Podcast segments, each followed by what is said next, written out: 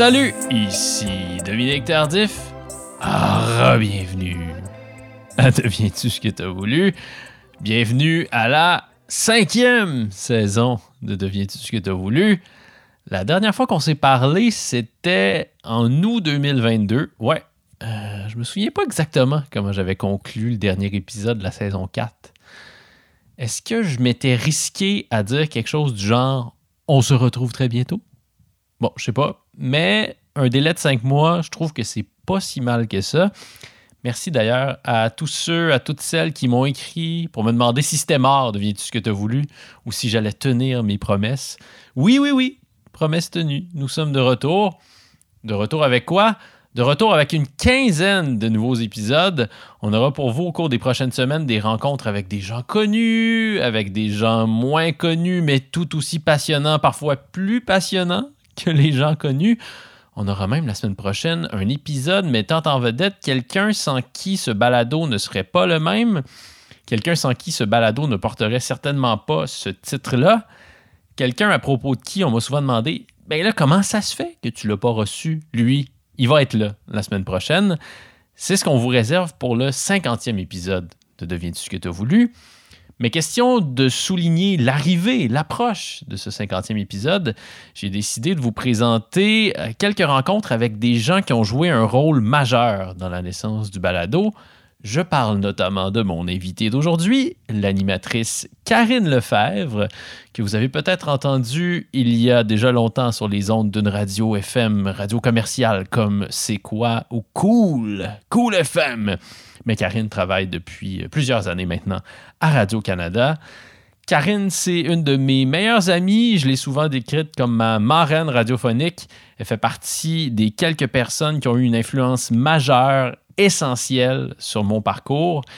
Et comme vous allez l'entendre au cours de notre entretien, c'est Karine qui, avec quelques autres personnes, a mis la pression nécessaire pour que je lance enfin ce maudit projet de balado dont je parlais depuis déjà trop longtemps. Alors voici mon entretien avec l'irremplaçable Karine Lefebvre.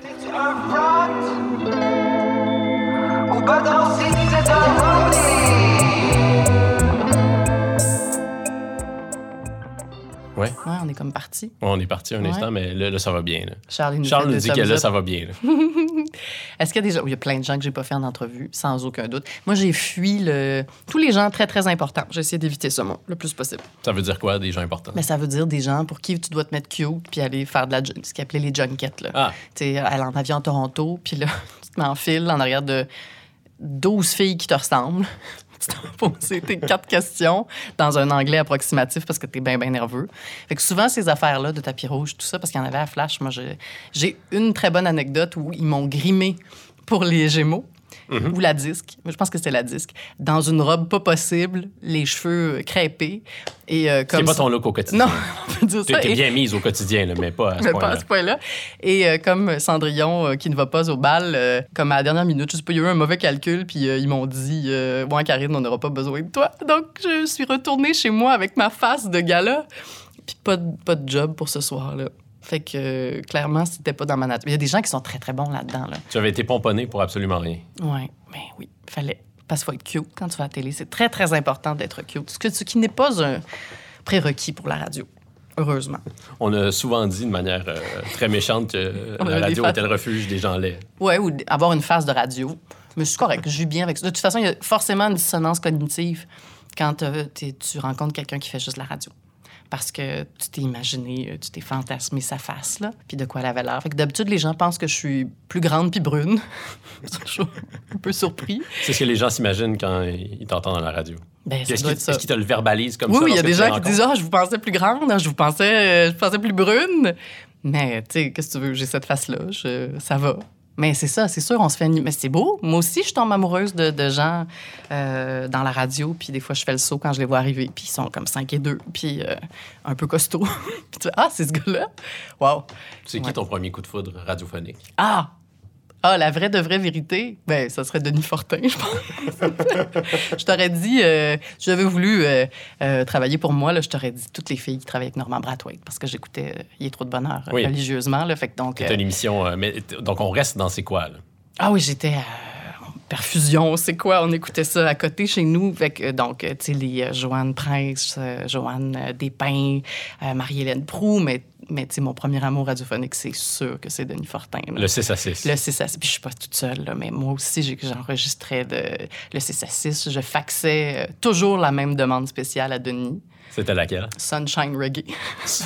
je sais pas pourquoi.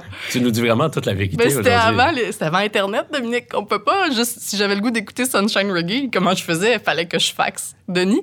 Puis Et ma- Dieu sait que ça peut nous prendre souvent Oui. de vouloir entendre Sunshine Ben, tu Reggae. sais, c'est une bonne chanson. Ouais. Puis euh, j'allais pas au dépanneur là, pour faire ça. Ma mère euh, a travaillé pendant un certain temps. Elle faisait du télétravail avant le temps. Puis il y avait un fax au sous-sol. Donc, euh, c'est ça. Des fois, des fois vers euh, un petit moment là, de, de solitude, j'allais au sous-sol écrire euh, Bonjour Denis.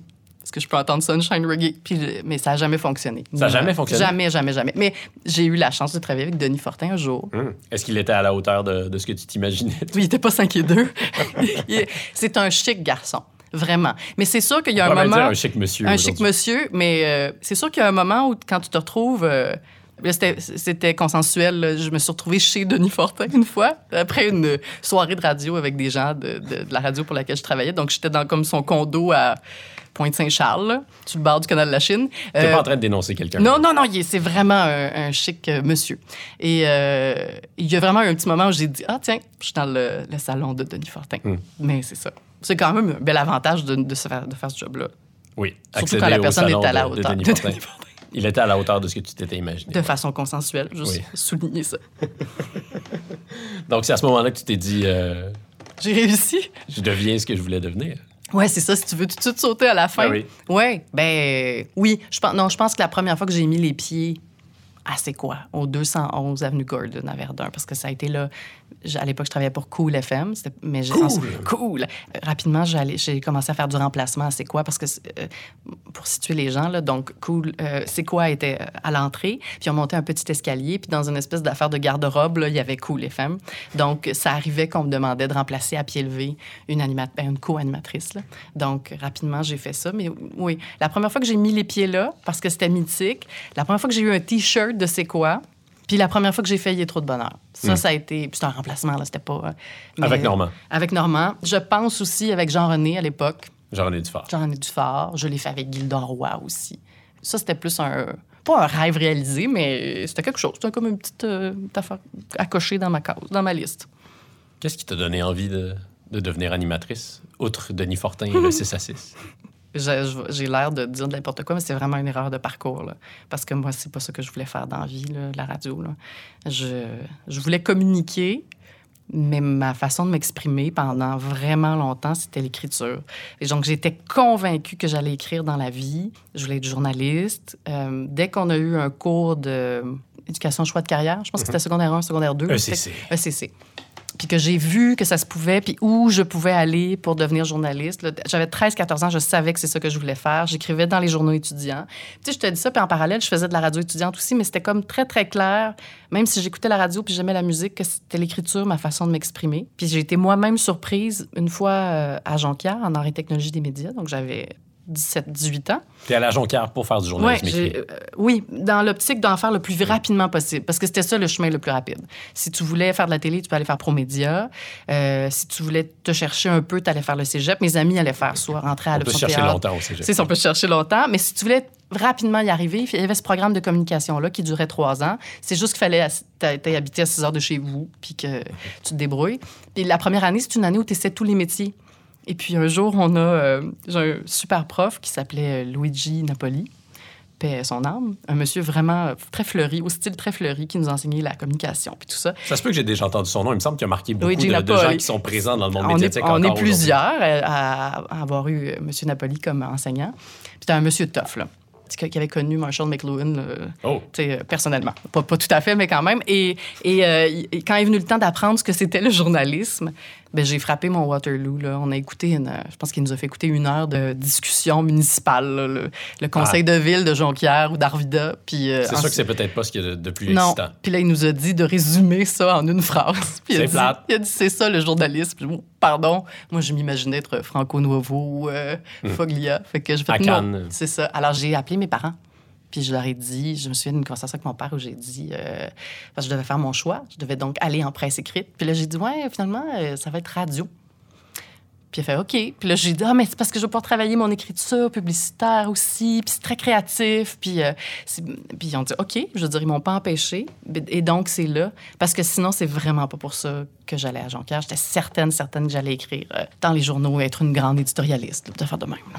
Puis est-ce que tes parents avaient une opinion très, très arrêtée sur euh, ton avenir professionnel? Pas du tout, du tout. Donc, j'ai eu des parents euh, euh, formidables. Je- je- ils n'ont fait que m'épauler. Parfois, c'est eux qui me proposaient d'aller à un endroit, s'il y avait, mettons, un concours, une affaire où on pouvait postuler pour faire, pour toucher, s'approcher des médias.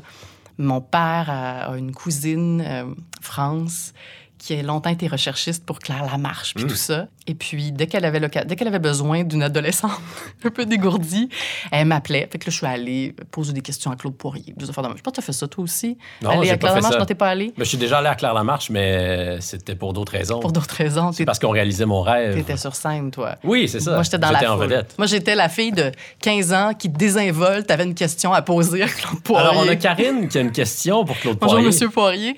Ouais. Mais, fait que donc, si, dès que je pouvais m'approcher de cette profession-là, je le faisais. Que mes parents m'ont toujours encouragée. Je pense que je redoutais plus leur déception parce que je, tellement, ça faisait tellement plusieurs années que je savais où je voulais aller. Puis au secondaire, j'écrivais des pièces de théâtre, j'écrivais des scénarios.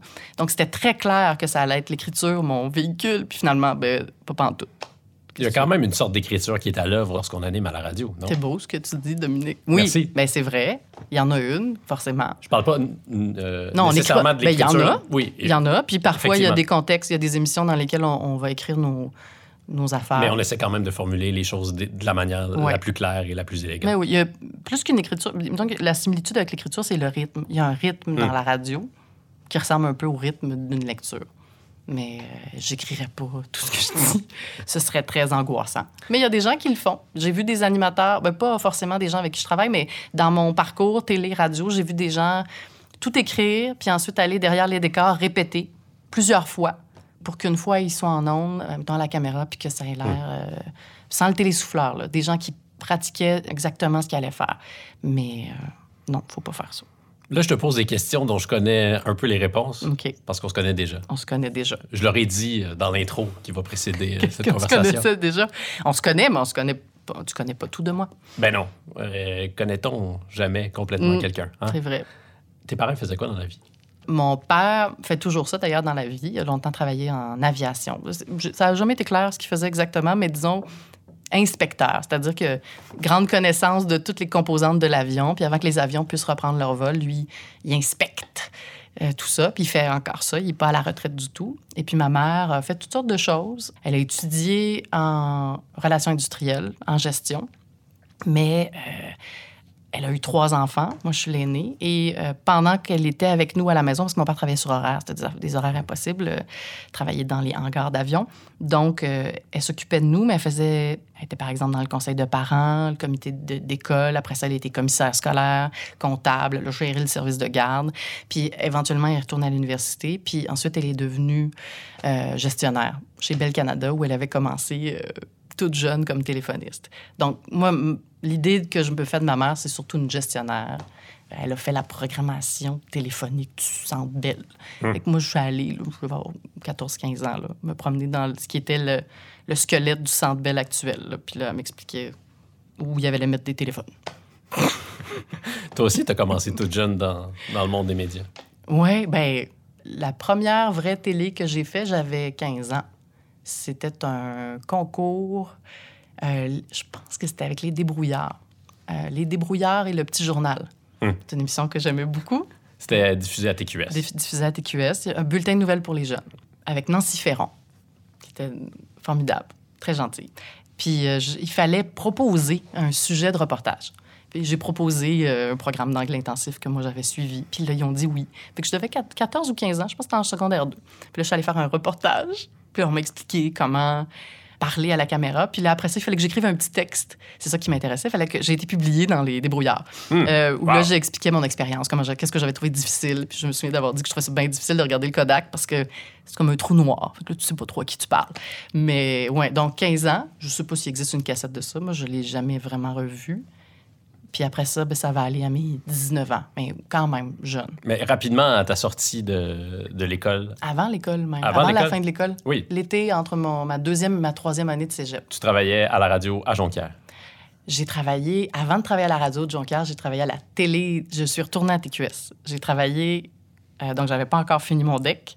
J'ai fait Partie pour l'été, qui était l'émission animée par euh, Chantal, Chantal Lacroix. OK. Tu sais, C'était comme euh, des reportages, Ouais, ouais. euh, comme le sucré salé de l'époque. Il y avait Euh, une émission comme ça à chaque été, là, à l'époque. oui, elle- le ben, sucré salé, ça dure depuis. euh, Elle faisait toujours. ça euh, depuis plusieurs étés. Puis là, j'étais comme une commandite. Encore là, re- jeune reporter. Et j'ai levé la main. Euh, n'y croyant pas trop, c'est ma sœur et ma mère qui m'ont dit ah, ils cherchent ça. Puis j'ai attendu à la dernière minute avant de soumettre mon, mon tape d'audition. Il fallait. euh, J'ai pris. euh, J'avais une petite caméra VHS euh, compacte. Je suis entrée dans un bout de son au cégep de Jonquière. J'ai pris une pile de CD. J'ai mis la caméra dessus. Puis là, je me suis. euh, vendu ma salade. J'ai dit pourquoi je devrais avoir cette job-là. C'était payant en passant aussi. C'était le fun. C'était une première expérience à la télé, mais il y avait un cachet puis tout ça. Puis euh, j'ai passé une audition. J'ai été retenue. Fait que tout cet été-là, l'été, entre ma deuxième et ma troisième année, j'avais 18, 19 ans. J'ai fait des reportages tout l'été à partir pour l'été, deux attractions, deux affaires, avec Frédéric Chouanière aussi, documentariste, euh, Oui. Les Verts contre-attaque, tout ça. Et lui, ici, était, était de la même cohorte que moi. Puis j'ai fait ça tout un été. Ça a donné 8000 pièces. 8000. Pas si mal quand tu travailles pas C'est pas encore. pire partout. Mais Puis ça veut dire que tu avais une une, grande confiance en toi? Pro- Probablement. Oui. Ben, je, pour défoncer des portes comme ça? Ouais, je- ouais, c'était pas difficile. Parce que, comme tu peux voir, j'aime m'exprimer. Fait que oui, probablement une confiance en moi, mais euh, je, je doutais pas beaucoup, mettons, dans ce temps-là. Je doutais pas. J'avais pas un grand regard critique sur moi-même. Donc, ça marchait, ça marchait. Puis là, ben, forcément, j'avais comme cette porte d'entrée-là. Donc, quand j'ai terminé mes études, j'ai- j'ai ressollicité les gens de TQS. Puis ma première vraie job, là, euh, pour laquelle j'ai été employée à la télé, parce que je travaillais déjà à la radio à- au Saguenay, c'était au Petit Journal. Hmm. Ouais. Retour au petit journal. Retour au Petit Journal. Mais là, c'était Nathalie Slide. Fait que j'ai été reporter au Petit Journal. C'est comme un... Ouais. À quel moment le doute est arrivé dans ta vie? Une bonne. Ah, probablement à Radio-Canada. faut que ça soit à Radio-Canada. Parce que, Radio-Canada, c'est une drôle de place. C'est-à-dire que quand tu mets les pieds là pour la... Moi, j'aspirais pas à Radio-Canada. J'étais pas une radio-canadienne. On n'écoutait pas ça chez nous. J'étais pas de l'école, genre, ah, je suis Macadam Tribu. Je veux dire, j'écoutais pas ça. J'ai même eu déjà eu un devoir de cégep où je devais écouter Macadam, puis je l'ai même pas fait. Émission Mais- culte animée par, euh, oui, que je sais apprécier oui. maintenant. par mais- Jacques, euh, Jacques, euh, Jacques Bertrand. Jacques Bertrand, pardon. Euh, Que Dieu chic son. Oui, absolument. Et donc, j'aspirais pas à Radio-Canada. Donc, quand j'y suis entrée, au début, ça allait. Puis à partir du moment où je me suis rendu compte qu'il y avait une culture radio-canadienne, que des gens qui venaient du même endroit, des gens qui avaient fréquenté les mêmes collèges. C'est moins ça maintenant, mais mettons, là, je te ramène à 2006-2007. Il y avait quand même euh, une certaine école, des gens qui étaient là depuis euh, 20, 30 ans, une façon de faire la radio aussi. Ça commençait à changer. Puis, euh, et là, j'ai réalisé que j'étais pas une radio canadienne. Puis parfois, on me le disait. Genre, ah, t'es pas. euh, toi, non, hein? Puis là, on me parlait de. Je sais pas, moi, Thomas Firsen. Puis je- je- je- on me parlait d'artistes que je fréquentais pas non plus. Puis là, j'ai Les eu. talons un- de mesure de la culture radio-canadienne. Thomas Fersen. J'étais garçon aussi. Mais là, je pense que j'ai mesuré à quel point j'entrais dans un, un autre monde qui n'était pas le mien. Puis ça a pris plusieurs années avant que j'accepte que c'était peut-être une force de pas être une. Puis là, c'est dur parce que maintenant, tu- je suis sûre que tu croiserais un petit nouveau, une petite nouvelle qui me voit aller à Radio-Canada puis qui, qui dirait que je suis une radio-canadienne. Hmm. Mais, Oui. mais à, à l'époque, j'ai pas l'impression que je l'étais. Je pense que ça étonne les gens qui connaissent pas ton parcours Mm. d'apprendre que tu as longtemps animé avant d'arriver à Radio-Canada, à la radio commerciale. Même que j'ai. Quand j'ai commencé à Radio-Canada, personne ne savait que j'avais animé, puis euh, on était un peu surpris. Chaque fois que je faisais un bon coup ou on faisait remplacer un animateur, les gens disaient Ben, tu viens d'où, toi? Tu sors d'où? Puis là, j'étais comme Ben, c'est une longue conversation, mais tu sais, les kilométrages de. Le fameux 10 000 heures là, que tu es supposé Ouais. mettre, là, je les avais mises euh, trois, quatre fois. là. J'en avais fait de la radio, là, si. Ne serait-ce que les années à, à Kick FM à Alma, les années à, à Cool FM, à C'est quoi ensuite? Un peu au 98.5 aussi. Donc, forcément, avant d'arriver à Radio-Canada, j'avais eu des années de radio pour me familiariser avec ce médium-là. Donc, euh, c'est ça. Mais qu'est-ce que les gens entendaient dans, dans ta façon euh, d'animer ou de présenter des chroniques qui leur permettaient de te dire euh, T'es pas radio-canadienne, toi? Ben, déjà, des fois, j'étais larguée aussi du- des sujets dont on parlait. J'avais pas l'impression de savoir de quoi on parlait. Puis mon enthousiasme, peut-être aussi, qui était pas très radio-canadien, la, la façon dont je faisais de la radio. Un sourire dans la voix. Sourire dans la voix, le mot que jaillit, pétillante, Hmm. plus capable. La pétillante Karine La Lefebvre. pétillante, Karine Lefebvre. Dis-moi que tu te sacs de moi plus facilement que si tu me dis la pétillante. Je sais que les gens le, le, disent pas comme ça, mais... Mais t'es euh, pas, pas une liqueur, t'es pas un une boisson 7-Up, gazeuse. Pas un 7-Up. Puis maintenant, a posteriori, quand je m'intéresse aux, aux animateurs qui m'ont précédé, puis je te le dis, j'étais pas de cette culture-là, fait que je savais pas, moi, qu'avant moi, il y avait eu plein d'animateurs formidables. Puis je vois qu'il y en avait eu de la créativité puis de l'originalité, mais c'était quand même marginal. Il y avait quand même une façon de faire la radio. Puis ben, quand on dérogeait de ça, c'était célébré. Là. J'ai pas été rabrouée pour être différente. C'est juste que je le sentais parfois que j'étais que j'étais différente. Surtout de gens qui étaient là depuis un certain temps, qui étaient passés, eux qui avaient fait leur classe à Radio-Canada, qui, qui avaient qui aspiraient à ça depuis longtemps, puis qui enfin qui accédaient parfois à des postes de remplacement. Puis moi, j'étais la petite qui passait, oups, devant, qu'on disait, ah, toi, je. Puis on me mettait là. Puis là, des fois, je l'ai senti. Mais euh, c'est ça. On pourrait se le dire reprocher à, à la radio commerciale, euh, parfois manquer de, de créativité. Je pourrais, euh, ben, je l'écoute pas beaucoup maintenant. Mais, mais c'est quoi un, un bon animateur, une bonne animatrice à la radio commerciale? Ben- C'est quoi ou à Énergie? Sais pourquoi je tripais sur Denis Fortin? Parce que c'était à moi qui parlais, là. Je veux dire, on partageait les mêmes passions. On aimait les chansons des Backstreet Boys. Non, mais c'est un peu ça, c'est que c'était mon ami, puis c'était l'ami de tout le monde pendant une heure. Donc, entre 6 heures, puis 6 heures et demie, puis après ça, il y avait comme une autre partie du 6 à 6. là. C'était un rendez C'est quelqu'un que je voulais retrouver, mais pas juste lui. C'est la même chose pour la gang de Yétro de Bonheur. Je prenais l'autobus pour aller à l'école secondaire, je mettais mes écouteurs, puis je retrouvais des amis. Fait que je pense que c'est ça, un bon animateur radio, c'est quelqu'un avec qui tu as l'impression instantanément d'être un ami. Quelqu'un que, que tu t'imagines connaître, puis que tu as envie de retrouver, puis qui va t'amener qui va t'amener quelque part. Je pense que c'est juste ça. C'est la base de toute communication, je pense. Tu me corrigeras si... Je pense que les gens ont le même rapport aussi avec. En tout cas, j'ai le même rapport avec les animateurs de podcast. Mark Maron, Ben j'ai oui. l'impression que c'est mon ami euh, de longue date. Ben, instantanément. alors qu'on s'appelle pas régulièrement. Non, c'est ça. Puis toi, tu as eu la chance de le rencontrer ben, tu, par Je lui ai parlé là. au téléphone. Mais c'est ça. Donc, il y a quelque chose de très curieux dans ce rapport-là, qui est complètement unique, qui est différent de celui de la télé. Parce que là, en plus, tu t'imagines la face de la personne qui te parle. Donc, c'est encore plus intime parce que tu l'as façonné, modelé selon tes fantasmes. Donc, c'est pour ça, je pense que c'est un médium de fantasme, la radio, Dominique. Parlant de fantasme, tu as co-animé Midi McLeod. je vais faire la. C'est une drôle de transition. Vas-y, c'est correct. Non, mais je vais dresser la liste là, des, des émissions que tu as co-animées ou. à te- Avant d'être une radio canadienne. Oui, c'est ça. Ou tu as remplacé aussi. Donc, Midi McLeod. Ouais. Les Midis Top au bout. Avec, Patrick Gros. Et voilà. Il est trop de bonheur, tu l'as mentionné. Les Justiciers masqués, on se souvient d'eux. Oui. Les avant-midi de Patrice. Avec, oui, euh, quand Claudine Prévost s'absentait, c'est moi qui. Patrice euh, Lécuyer. Patrice Lécuyer, Le Showbiz Show avec Éric Rémy. avec Eric Rémy. Mettons que j'ai rien dit. Hey, ça, j'ai cherché. Je me. Tu te souviens pas c'est quoi? René-Claude Brazo. René-Claude Brazo. Oui, pas longtemps, mais René-Claude Brazo. C'est une espèce d'émission de potin qui a devancé le Showbiz Show. autrice de La Galère. Oui. Et puis Le Francoeur Show, avec, Avec- euh, l'inénarrable Lucien Francoeur. C'est une belle. euh, Puis il te manque à ça, juste un peu avant, euh, le kick du matin avec Sylvain Bouchard. Oh, le Sylvain Bouchard qui anime maintenant Polémiste. à Québec. Je sais pas si j'aimerais ça que je dise ça, mais je pense que ça fait comme 30 ans qu'il y travaille, mais euh, qui anime, je pense qu'il est dans le marché de Québec, Québec Ouais. maintenant, mais qui était comme un, un- un petit prince de la radio euh, au Saguenay-Lac-Saint-Jean. C'est quoi le rôle d'une euh, d'une fille? Tu sais, la, la fille dans ces émissions-là. Il y a la star, il y a, il y a Peter McLeod, il y a Patrice Écuyer, puis il y a une fille à côté, qui est parfois une star. Claudine Prévost, bon, elle était connue, mais c'est sûr. José Boudreau, mettons, Oui. pour la, la Belle et McLeod. Et voilà, mais c'est cette émission-là quand même qui l'a pas mal mis sur la map, si Mm-hmm. Ouais. je me souviens bien. C'est quoi le rôle de la fille? On dirait une question rhétorique. Je me suis vraiment souvent posé la question. C'est pour ça qu'il y a beaucoup, beaucoup de noms sur la feuille que tu viens de lire. Parce que c'est quoi la job d'une fille dans... On va s'en tenir à la radio privée, là, parce que c'est de ça dont il est question. Parce que c'est quand même rare que c'est une fille qui anime puis un gars qui le fait valoir qui ricane à côté. Moi, à l'époque où j'y étais, là, on parle de- du début des années 2000 jusqu'au milieu des années 2000, il n'y avait pas de filles qui menaient ces émissions-là. Puis même les émissions, moi, que j'aimais, il n'y avait pas de filles euh, qui menaient. là. Les émissions de pointe, il y avait des filles, des fois... Pense à Mélanie Ménard, par exemple, qui a fait Ouais. vraiment bien sa place à C'est quoi, notamment avec Sébastien Benoît. Il y a Mac-José Gauvin qui anime le matin à Oui, mais maintenant. maintenant, c'est Ouais. différent. Mais mettons, à cette époque-là, le rôle d'une fille, c'était beaucoup un rôle de faire valoir. Puis je pense que c'est une espèce de. Ça se dit-tu en français? C'est une caution morale? Ouais. De genre. euh, si, si ça, si jamais ça dégénère trop entre gars, il y aura au moins une fille. Là, pour, dire, pour- wow, wow, wow. Oh, oh, oh. Sais, c'est- pas très drôle, ça. Comme, je faisais des gros yeux. Donc, j'ai été mise là-dedans. Mais moi, je pense qu'on m'a mise là-dedans parce que, donc, j'avais pas beaucoup de doutes dans ma démarche, comme tu as soulevé tantôt.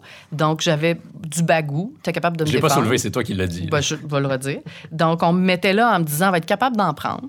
Puis j'étais capable d'en prendre, mais souvent, c'était c'est de la chimie.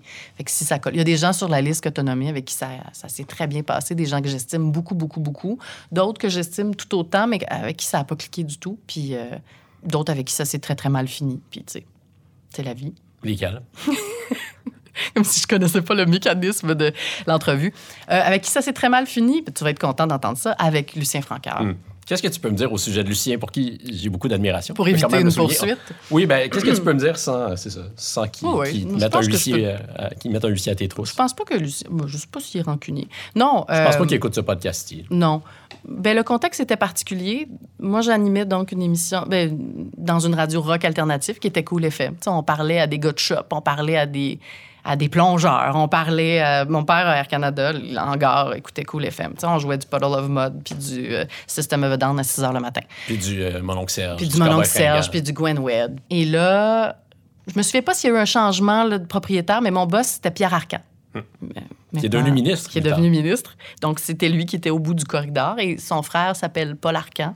Et il y a eu un moment où c'était assez clair que l'animateur du matin qui s'en venait, là, on allait jeter cool à terre, là, la, Hum. la belle affaire universitaire toute croche bricolée qui était Cool FM. Cool Euh, FM, c'était comme ça. C'était une radio universitaire. Mais en fait, c'était pas du tout universitaire, c'était juste qu'il y avait une collégialité qui oui, non, laissait- mais c'était- l'esprit d'une radio universitaire un dans une radio commerciale. c'est ça. Moi, j'ai commencé là, j'avais 21 ans, je pense. Puis c'était clair qu'on allait mettre ça à terre et qu'on allait s'en aller vers euh, la radio de Paul Arcan. Ce qui s'est devenu, parce que le 98.5, maintenant, c'est ça. Mais il y a eu comme un petit problème de contrat. CKC ne voulait pas laisser partir Paul. Et puis la licence de Cool FM, c'était une licence musicale. Il fallait une licence de radio parlée pour mettre Paul. Pour devenir le 98.5 qu'on Ouais. connaît aujourd'hui. Donc, il y a eu une période de transition. Moi, j'ai participé à toutes ces époques-là. J'étais là à chaque. J'étais comme dans les meubles. Ils me mettaient sur une nouvelle émission avec un nouvel animateur.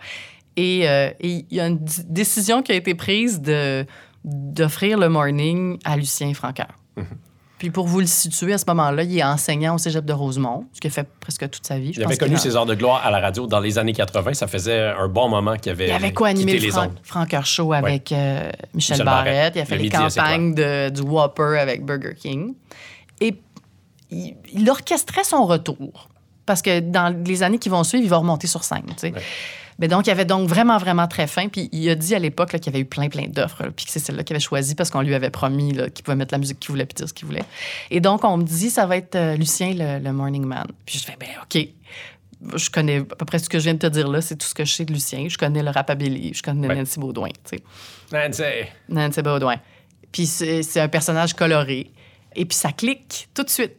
Je- ça a été comme un, vraiment un coup de foudre professionnel. Il nous amène manger, là, bruncher, là, les grands boss, là, puis euh, on se présente. Puis là, il me pose des questions. Puis je suis à peine plus vieille que les, les étudiantes à qui il enseigne. tu sais. Puis Salut là, Karine. ben, salut la gang.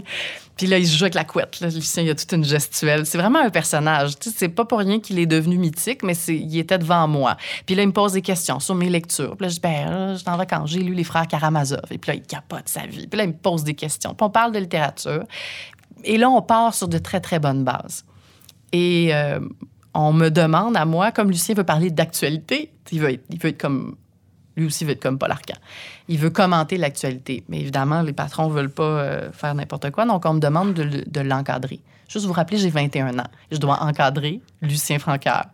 Le- la vie n'a pas encadré Lucien Francaire. là. La personne la plus difficilement encadrable du showbiz québécois. Et puis, une chance pour lui. Donc, moi, j'avais vu un animateur au Saguenay, à Radio-Canada, qui, qui avait ça, un gros cartable avec des onglets. Puis, le- donc, son équipe lui préparait un cartable tous les matins avec des photocopies des histoires à suivre, tu sais, les, les grands titres, puis les grands titres du sport, puis la météo. Et tous les matins, j'arrivais au 211 Avenue Gordon, je montais au 213. Et là, je m'installais, je lisais Le Devoir, je lisais La Presse, je lisais Le Journal de Montréal, je faisais des photocopies, je poinçonnais, je montais. C'est absurde quand tu y penses. Je montais un cartable. tellement bon élève. Mais je- j'aimais ça, faire ça aussi. Puis c'était très. euh, tu sais, j'ai- co-animé des mornings à Montréal à 20 ans, 21 ans. C'est c'est pas donné à tout le monde. Même si c'était des radios qui étaient peu écoutées, je le faisais, je prenais pas ça à la légère. Et donc, évidemment, tu vas te douter que Lucien, il ouvrait jamais son cartable. Il s'en sacrait du cartable. Mais il était pas euh, euh, méchant, là. il appréciait. C'est juste que. Puis il partait, là. Il disait n'importe C'est quoi. quelqu'un qui peut parler pendant 15 minutes sans Ouais. interruption. Fait que là, Minimum. imagine, là, il parlait, il partait sur une affaire politique. Puis là, il disait ce qu'il voulait. Puis là, j'étais aussi entourée de Denis Hennessy, une espèce de grand nounours de six pieds trois, vraiment fin. Il anime à Québec maintenant. Puis euh, on, on était cette espèce de trio dépareillé-là qui animait euh, l'émission avec Lucien. Puis Lucien partait. Puis là, moi, j'étais l'espèce de contrepoids. Puis je- c'était- il y avait des tensions, mais c'était c'était pas si agréable que ça. Puis rapidement, il y avait. au- Je pense même que je faisais les nouvelles dans ce show-là. Fait que, tu sais, c'était. Ça Beaucoup de marchait responsabilité. C'est ça. Puis euh, on pouvait pas, il était pas content parce qu'on pouvait, c'est pas vrai qu'on pouvait mettre toutes les chansons qu'il voulait. Ça marche pas comme ça. Il y a des quotas de musique. Euh, Puis euh, dans sa vie, sans entrer dans les détails, dans sa vie personnelle, il c'était très houleux à cette époque-là. Donc, il vivait déjà des choses. Il est arrivé là en pensant que c'était son grand retour. Le véhicule qu'on lui a vendu n'était pas tout à fait celui qu'il pensait. Puis ça a créé des tensions, mais ça allait bien jusqu'à un espèce de point de rupture. C'est là où, sans te donner tous les détails, il y a un matin où on est entré, matin, là, on devait être au mois de mai. Et Lucien entre comme une balle. Bang! Il est comme 6 h moins quart. Nous, on est là depuis 5 heures. euh, mettons, ouais, 5 heures. Vous entrez en ondes à 6 heures. On entre à 6 heures. Il, il arrive et il est clairement pas dans un état normal. Il est euh, échevelé. Il, euh, il a clairement les mêmes vêtements que la veille. Il a les yeux exorbités. Il est incohérent aussi. Et puis, il nous dit si jamais, je te jure qu'il dit ça, si jamais mes yeux si- flippent, si j'ai l'air de. de Faut que je prenne ces pilules-là. Puis, nous shake des petites pilules d'en face.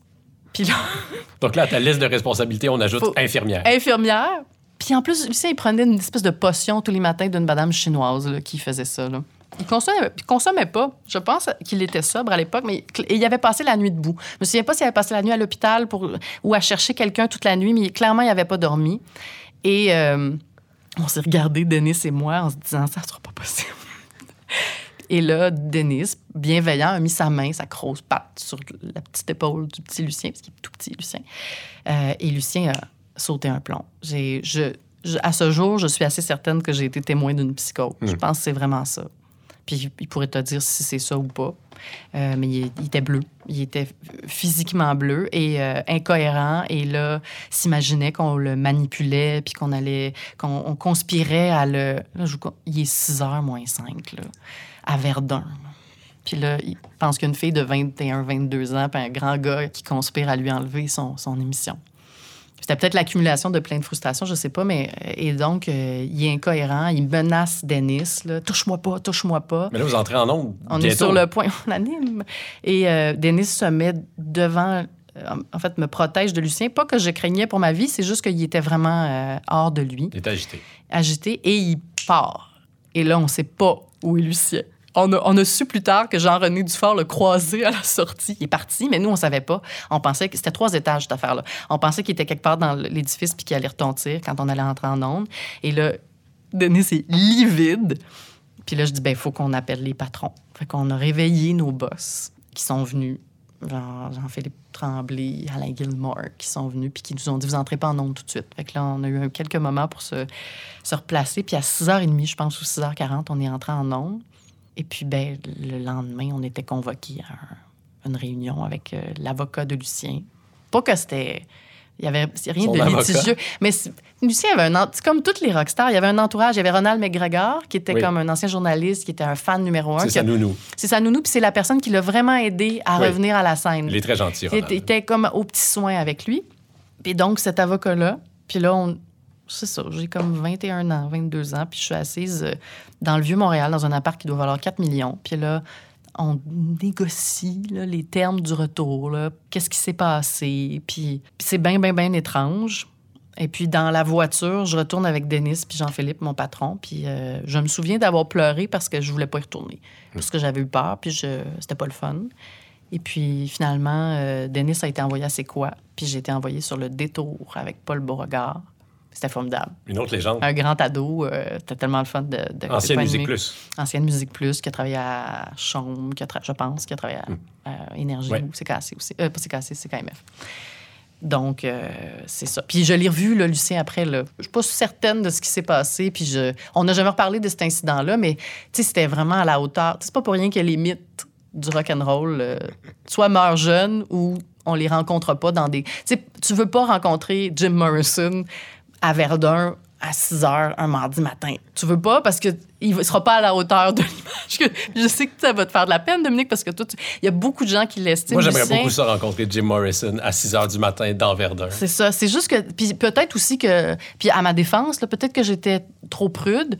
J'ai une petite fille rangée quand même. Puis moi, des anecdotes de masturbatoires, là, de gars qui est en train de se shooter l'héroïne dans un bain pendant que Lucien fait pipi. Euh, j'étais pas prête pour ça. Fait que euh, j'étais. ça- Je pense que c'était une somme de ça qui a fait que le match était en apparence euh, fonctionnel, mais finalement, il n'était pas du tout. Puis, tu sais, Lucien, euh, il, a été soigné les week-ends après ça, puis euh, ça s'est éteint. Puis, je sais pas s'il a fait son deuil de la radio, mais c'est ça. Tu sais, à un moment donné, quand ça fait 16 fois que tu entends une anecdote sur Jack Kerouac, là, c- Oui. ça fait On a un peu fait le tour de Rimbaud.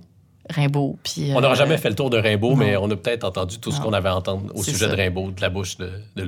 Mais ça enlève rien au génie. Tu sais, je pense que tous les génies euh, sont tourmentés. C'est juste que généralement, ils n'atteignent pas un âge gériatrique où, où tu as à, à- à les, cô- les côtoyer cette heure-là. C'est ça. Euh, c'est avec lequel euh, des animateurs euh, que tu as le plus appris? À la radio commerciale? Ah, une- à la radio commerciale, que j'ai le plus appris, Hey, c'est une bonne question. Euh, ben, ça dépend appris sur quoi. Appris sur moi-même, je te dirais Peter McLeod. Pourquoi? Oh, ben, parce que, à un moment donné, il faut que tu t'écoutes. Là. Quand ça marche pas, ça marche pas. Mm. Là. Puis Peter, il est exactement comme vous pensez, c'est-à-dire que c'est comme le beau-frère idéal. Il est fin, fin, fin. Puis il a essayé fort, fort, fort de, de m'inclure dans son, son délire. Mais j'étais pas la bonne co-animatrice pour Peter. Je pense que c'est assez clair maintenant. Là. Mais on a essayé fort, fort, fort. Fait que celui qui m'aurait le plus appris, je sais pas. euh, Tu sais, c'est- c'est avec Patrick Masbourian, moi, que j'ai commencé à Radio-Canada.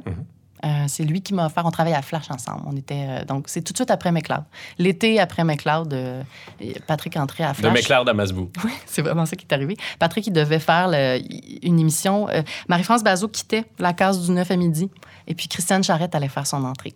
Et Patrick, on lui avait confié un mandat. C'était sa première fois, je pense, à Radio-Canada aussi. Ça s'appelait Pour la suite des choses. Et puis, il s'était monté une espèce de concept. là. Et puis, il m'a offert de venir faire des chroniques à Radio-Canada. Fait que j'ai dit oui. Puis la première chronique, j'ai... eh, mon Dieu, j'ai tellement aimé ça. J'ai passé trois jours à me préparer. Puis je pense que c'est juste aussi le niveau de préparation que ça prenait, parce que j'ai vu que Patrick travaillait très, très fort. Puis c'est un travaillant, Patrick, là. Je pense qu'on peut l'entendre pour les gens qui habitent Montréal puis qui l'entendent à la radio. On sent cette, cette aisance-là, elle naît d'un d'un Puis on sent travail. l'expérience aussi. L'expérience.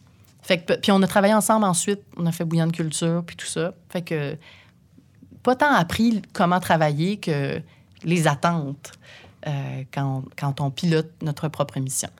Ouais. Pour conclure sur la radio commerciale, avant de passer euh, aux autres chapitres de ta vie, euh, Karine, Oui. est-ce que c'est euh, est-ce que c'est aussi facile qu'on se l'imagine pour ces humoristes-là qui ont des émissions à la radio d'animer? Est-ce que c'est une sinécure pour... euh, J'aurais- un J'avais envie de dire plus, plus que tu penses. Alors, plus facile, mais ce serait pas, euh, c'est pas égal. là. Moi, ce que j'ai compris, c'est que c'était des gens occupés.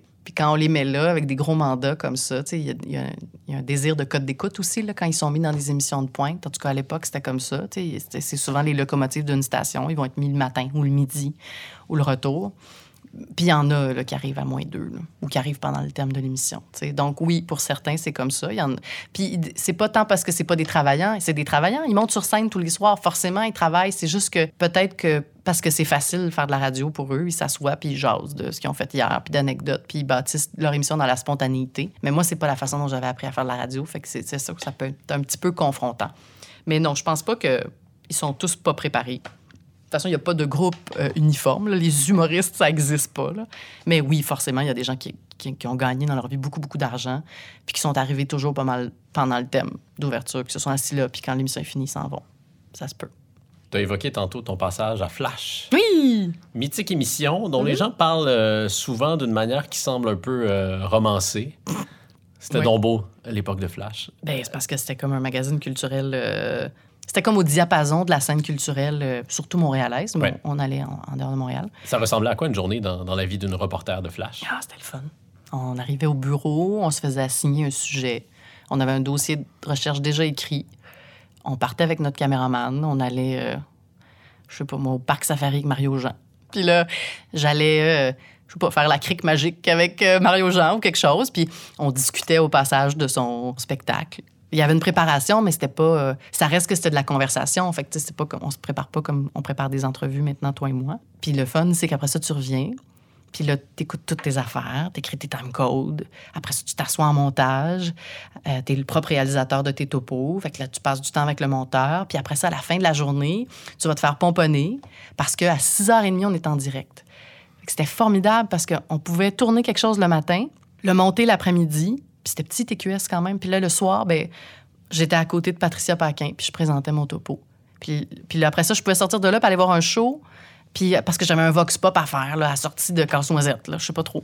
Et puis là, c'était un six sans fin. C'était J'étais jamais chez moi, mais c'était le fun. Puis moi, je l'ai fait deux ans, Flash, avant que... En fait, jusqu'à la fin de Patricia Paquin, avant que ce soit Anne-Marie Wittenshaw, puis qu'on revampe toute l'affaire.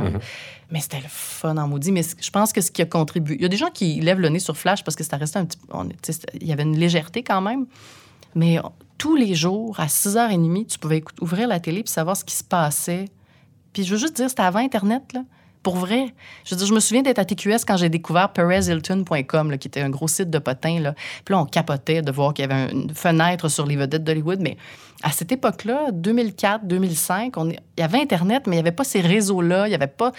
On était encore dans les balbutiements de Facebook aussi. Donc, il n'y avait pas ces endroits-là où les vedettes s'exprimaient. Fait que si tu voulais savoir ce que Kevin Parent avait à dire, par exemple, à la sortie de son show, ben, il fallait que tu écoutes Flash. Dieu sait qu'on veut savoir ce que Kevin Parent a à dire à la sortie de son show. Voilà. Mais donc, c'était comme un rendez-vous. Puis ce qui- ça a sans aucun doute contribué à cette espèce de petit monde du showbiz québécois qui est peut-être maintenant qui s'est transféré sur Instagram, je dirais. Qui est pas vraiment à la. Il est à la télé dans certaines émissions pour un, un certain public, mais, mais disons, si tu veux, cette espèce de au jour le jour, là, de vedettes qui alimentent leur propre mythe, leur propre. faut que tu te tournes vers, vers l'instantanéité, mettons, des réseaux sociaux, je dirais, tu sais, pour le, le- je sais pas moi, la publication d'une sœur boulée ou. euh, Oui. les, les, les états d'âme de Stéphane Rousseau. tu sais. Avant, tu aurais eu ça à Flash. Maintenant, tu as ça sur Instagram. Ça veut dire que tu as rencontré tout le monde pendant ces années-là. Pas mal de monde. Moi. Mais j'ai. C'est lesquelles tes rencontres les plus marquantes, là? Ah. celles euh, auxquelles tu repenses le plus souvent? Ah, je, repense, je repense souvent à comment je me suis foiré devant Rain Maida, Oh! le leader de Our Peace. Lady Peace, qui était très, très beau, par ailleurs. Puis euh, j'attendais mon tour. C'était pas une junket, là, mais on, on devait aller le rejoindre à un hôtel, je sais pas trop. Puis j'attends mon tour, puis je suis un peu nerveuse parce que c'est en anglais, puis je suis bilingue, mais c'est pas pareil faire de la télé en anglais. Puis là, j'ai pensé à ce que je lui demander, puis j'aime ça, moi, Lady Peace. Et la fille qui sort avant moi, qui sort devant moi, qui vient de l'interviewer, c'est Rebecca McConnell, qui me dit bonne chance. Qui continue son chemin. tellement Rebecca dire ça. Voilà. Et là, je fais Ah, shit.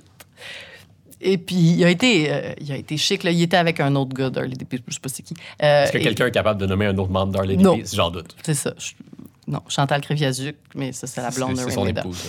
Donc, ça s'est pas mal passé, mais j'étais terrifiée, puis je butais aussi beaucoup sur mes mots. Mais je pense que le pire moment, le pire, le pire, pire, pire moment à Flash, là, dont je. Puis c'est plate, je ne dis pas les meilleurs, mais le pire, c'est MI. Parce que, tu sais, tout le monde à Musique Plus, là, tous les VJ à qui tu as parlé, puis euh, ils reparlent toujours de leurs belles années Musique Plus, puis de. Mais moi, je suis pas de l'école Musique Plus. Je l'écoutais, mais je je suis pas passée par là du tout. M.I.A., l'artiste de, de musique euh, électro. Oui. Euh, reconnu pour avoir toute une personnalité. Et euh, c'était comme dans une roulotte en arrière de. genre du métropolis, une affaire de même. Puis ça ne tentait pas pantoute, pantoute, pantoute. Donc, elle était juste désagréable. On- je pense que je vais l'entrevue dans la rue. On l'a fait un peu dans son truc, puis après ça, un peu dans la ruelle. Ça s'était foiré, c'était pas bon. Puis c'est ça. Fait que ça, je ces mauvaises expériences-là, je les repasse souvent en boucle parce que pas- j'étais pas outillée pour les faire, probablement. Puis moi, ça m'affectait parce que j'avais l'impression d'avoir échoué alors que, tu sais, c'était juste une des circonstances. j'ai peut-être échoué aussi, mais c'est ça. Donc, j'ai peut-être un peu fui ce genre de trucs-là. Mais des bons, il y en a. A plein, il y a beaucoup, beaucoup de gens gentils dans notre euh, écosystème euh, showbiz, appelle-le. Il y a beaucoup, beaucoup de gens gentils euh, qui ont vraiment envie d'une vraie connexion humaine, puis qui t'accueillaient à bras ouverts, puis qui, euh, qui étaient prêts à te donner un bon topo. Fait que ça, euh, Oui. Pierre Lebeau m'a déjà rappelé après un topo. Je l'ai fait dans un parc. Gentil monsieur, élégant, me donne une entrevue dans un parc. Ça se passe bien. Je reviens, je commence à écouter mon, mes cassettes. Puis le téléphone sonne. Il, a passé, il est passé par la productrice, voulait me parler, s'excusait. Il n'avait pas donné une bonne performance. M'offrait qu'on refasse tout, tout, tout. J'étais comme, ben, monsieur Lebeau, ça va être correct. Ça s'en va en ondes ce soir. C'est pas, pas, grave. Mais oui, donc, c'est ça. Tu je me dis, pour vrai, ça, il y avait d'autres affaires à faire. Pierre Lebeau, que de se dire qu'il m'avait pas donné une bonne entrevue à Flash. C'est pas bien grave, là. Mais donc, des gens aussi gentils, passionnés de leur, de métier, j'en ai croisé beaucoup, beaucoup, beaucoup, beaucoup. Souvent, les. Non, c'est pas vrai. J'allais dire souvent, les gens qui ont l'air gentils, c'est des gentils. C'est pas tous des vrais gentils, mais il y en a aussi des, il y en a des vrais gentils. Euh, puis ça, ça sait ces affaires-là. Tu sais, quand les gens disent, par exemple, que Marc Labrèche est un vrai gentil, c'est vrai. Oui. Des fois, on reste. euh, Guillaume Lepage, on reste super surpris. On a l'impression que c'est des pas fins. Puis là, on, on s'approche, on se rend compte que c'est des gens très élégants, très gentils. Puis tu fais, Oh, OK, quand même. Donc, j'ai pas frappé trop de. J'ai pas eu trop de déceptions. Beaucoup d'acteurs français chiants, mais sinon, c'était correct. À toutes les fois qu'on soupe ensemble avec notre ami, euh, notre ami Paul, Allô, Paul. avec, euh, avec ma blonde, Kate, puis Oui. avec, euh, Amaryllis. avec Amaryllis, qui est la blonde de Paul. Oui. Euh, Il y a toujours un moment là, qui survient où on te taquine parce que tu as été panéliste à l'émission Le Loft.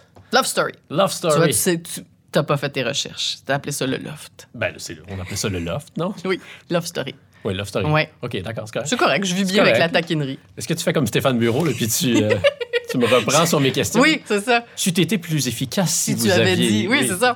Hmm. Qu'est-ce que tu veux Comme- savoir sur Love Story? Hein? De qu'est-ce que c'est? Comment Ah ça? oui, ben, un concours de circonstances. Comme bien des choses dans ma vie, tu sais, ma job à Flash, je l'ai eu parce que Patricia Paquin puis Isabelle Racicot écoutaient le show Biz Show à la radio avec Eric Rémy.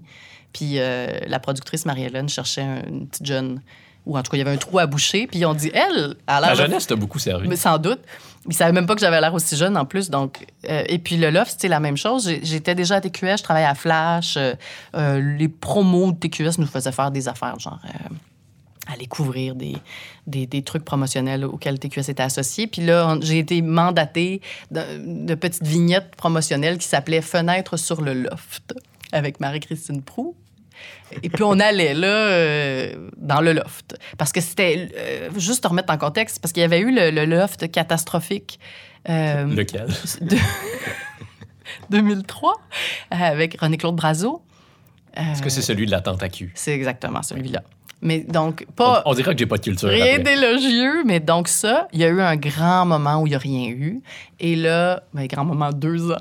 Mais donc, en 2005, je pense, je pense, le Loft euh, revient, nouveau producteur. Et là, il faut comme vendre, c'est quoi le Loft? Fait que là, moi, je suis comme, c'est ici que les, dans, dans quelques heures, c'est ici que les lofteurs euh, vont, vont entrer, tout ça. Puis on, avait, on avait donné aussi accès aux lofteurs. J'avais vu les auditions. C'est quand même le fun. J'avais vu donc tous ces gens-là. J'étais là au moment où, ça, où ils ont été choisis. J'ai même été chaperonne, ça se dit-tu? Chaperon pour. Ouais. euh, c'est ça. Et puis là, donc j'étais toujours. euh, ça se passait dans un entrepôt de Ville-la-Salle. J'étais toujours là. Dès que je finissais, c'était à l'époque de Midi McLeod aussi. J'allais. je te l'ai dit, j'avais plein de, plein de jobs. Je partais euh, à une heure, puis j'allais au loft. Puis je passais toutes mes journées puis mes soirées au loft pour ça. Et deuxième gala, il y a comme un, il y a un panel. là. Il y a des gens connus, là. Marc Boilard, puis euh, Sylvie Lavallée, la sexologue, Oui. Hugo Gagnon, qui était, je pense, qui était un candidat d'occupation double, qui était aussi psychologue. Et je sens ton jugement, mais ça me dérange pas. Et José Boudreau. Et il y avait une chaise pour un, un invité. C'est euh, Isabelle Maréchal. Hey, quand même. C'est Isabelle Maréchal qui animait cette année-là. Donc, grand retour, triomphal. On est capable de mélanger superficialité et intelligence. Et donc, il y a un invité. La première semaine, c'est quelqu'un de connu. La deuxième semaine, la personne connue ne se pointe pas. C'est en direct, un dimanche soir. Puis toi, tu traînes Il là y a un million et demi de personnes qui écoutent ça Il religieusement. On peut, on peut juste pas enlever. On peut pas juste On enlever peut la pas chaise. juste. C'est vraiment niaiseux quand tu y penses, mais on n'aurait pas enlevé la chaise. Et Robert Montour, le producteur de l'époque, me voit traîner depuis des, des- quelques jours partout. Puis je pense que je suis en train de me faire maquiller. Puis il vient vraiment par-dessus mon épaule, puis il fait Toi. Je pense qu'il m'a appelé la petite. Puis oui. Puis il dit euh, Tu t'en vas euh, euh, en ondes ce soir. Puis en dessous de mon nom, c'était écrit Karine Lefebvre, euh, Midi McLeod. Parce que j'étais comme assez semi-connue pour remplacer la personne probablement très connue. J'ai jamais su qui c'était, qui s'était pas pointé. Puis là, on m'a pitché là-dedans. Je me suis trouvé quelque chose à dire. Je pense même qu'on trouvé un kit. Ils m'ont vraiment comme go, fille. Puis ça s'est bien passé. Et après, tout de suite après, Robert est venu me voir puis il dit Tu veux-tu la job J'étais comme euh, Oui. Mais il dit Tu l'as. Et donc, j'ai été signée, j'ai fait toute la saison. J'ai fait la saison suivante avec Marie Plourde. Puis je devais faire la saison La suivante. conseillère municipale. La conseillère municipale. Je devais faire la saison suivante. Mais là, il y en était comme 18 panélistes. Là, puis euh, à rebours, là, ça avait- on se relayait. Et puis on nous avait pas donné accès au lofter. Fallait comme improviser quelque chose. Puis je venais de faire mes débuts à la télé de Radio-Canada. Je, je- je parlais de, de culture à... On fait tous du show business. Ça C'était- jurait un peu. C'était le début de mon aventure Radio-Canadienne. C'était surtout en direct tous les deux le dimanche. Catherine faisait son émission le dimanche après-midi au Valier, puis ensuite on avait l'offre le dimanche à Ville de la Salle. Puis donc je, je l'ai fait une fois, puis euh, j'ai vu le, le- ils, ont par- ils ont parti le tape là, de, des gars. Puis euh, j'ai rien trouvé de plus intelligent à dire que c'était toutes des retailles de Point Calumet, puis du Beach Club, puis qu'ils ils Ça me- juste comme ils me analyse. semblaient tous pareils. Ouais, mais tu sais, ça n'a pas été bien bien gentil. Et euh, mon grand malheur, c'est que Hugo Dumas pensait comme moi, puis il l'écrit le lendemain, comme l'a dit la panéliste Karine Lefebvre. Puis ben, je pense que les producteurs n'ont pas aimé ça. Puis on m'avait déjà demandé aussi de choisir entre les deux. Puis je pense que j'étais rendue à une place dans ma vie où Radio-Canada commençait à m'intéresser. Donc j'ai été flashée du loft. Mais euh, c'est comme ça que je me suis retrouvée là. Vraiment un concours de circonstances. Mais permets-moi une question très condescendante, parce que mes rires, euh, je me suis déjà engagé dans la condescendance avec mes rires. avant, avant cette dernière Oui. émission-là, est-ce que est-ce que tu aimais ça? Est-ce que tu avais l'impression de faire un travail qui était. un peu- Je veux pas être trop juger ça. Juste rap- C'est correct, c'est du divertissement, juste, ça va. juste te remettre le Je travaillais à Midi McLeod de cette époque-là. Donc la noblesse n'était pas. euh, J'essayais des affaires. J'ai juste de la difficulté à réconcilier dans mon esprit euh, la Karine Lefebvre qui euh, remplace maintenant au 15-18 Oui, et celle qui était d'information. Oui, très, très sérieuse, puis qui interviewe des, des ministres, des gens importants. Oui. Et Karine Lefebvre, panéliste. Mais je n'étais pas entourée de caves, là. Je veux dire, il y avait des lofters, puis il y en avait des brillants dans le lot. Euh, Isabelle Maréchal était l'animatrice. Ensuite, Marie Plourde, des femmes intelligentes. Donc, il y avait, je te parlais de caution morale, ou en tout cas, de- pour moi, il y avait des femmes là qui étaient pas des nounounes.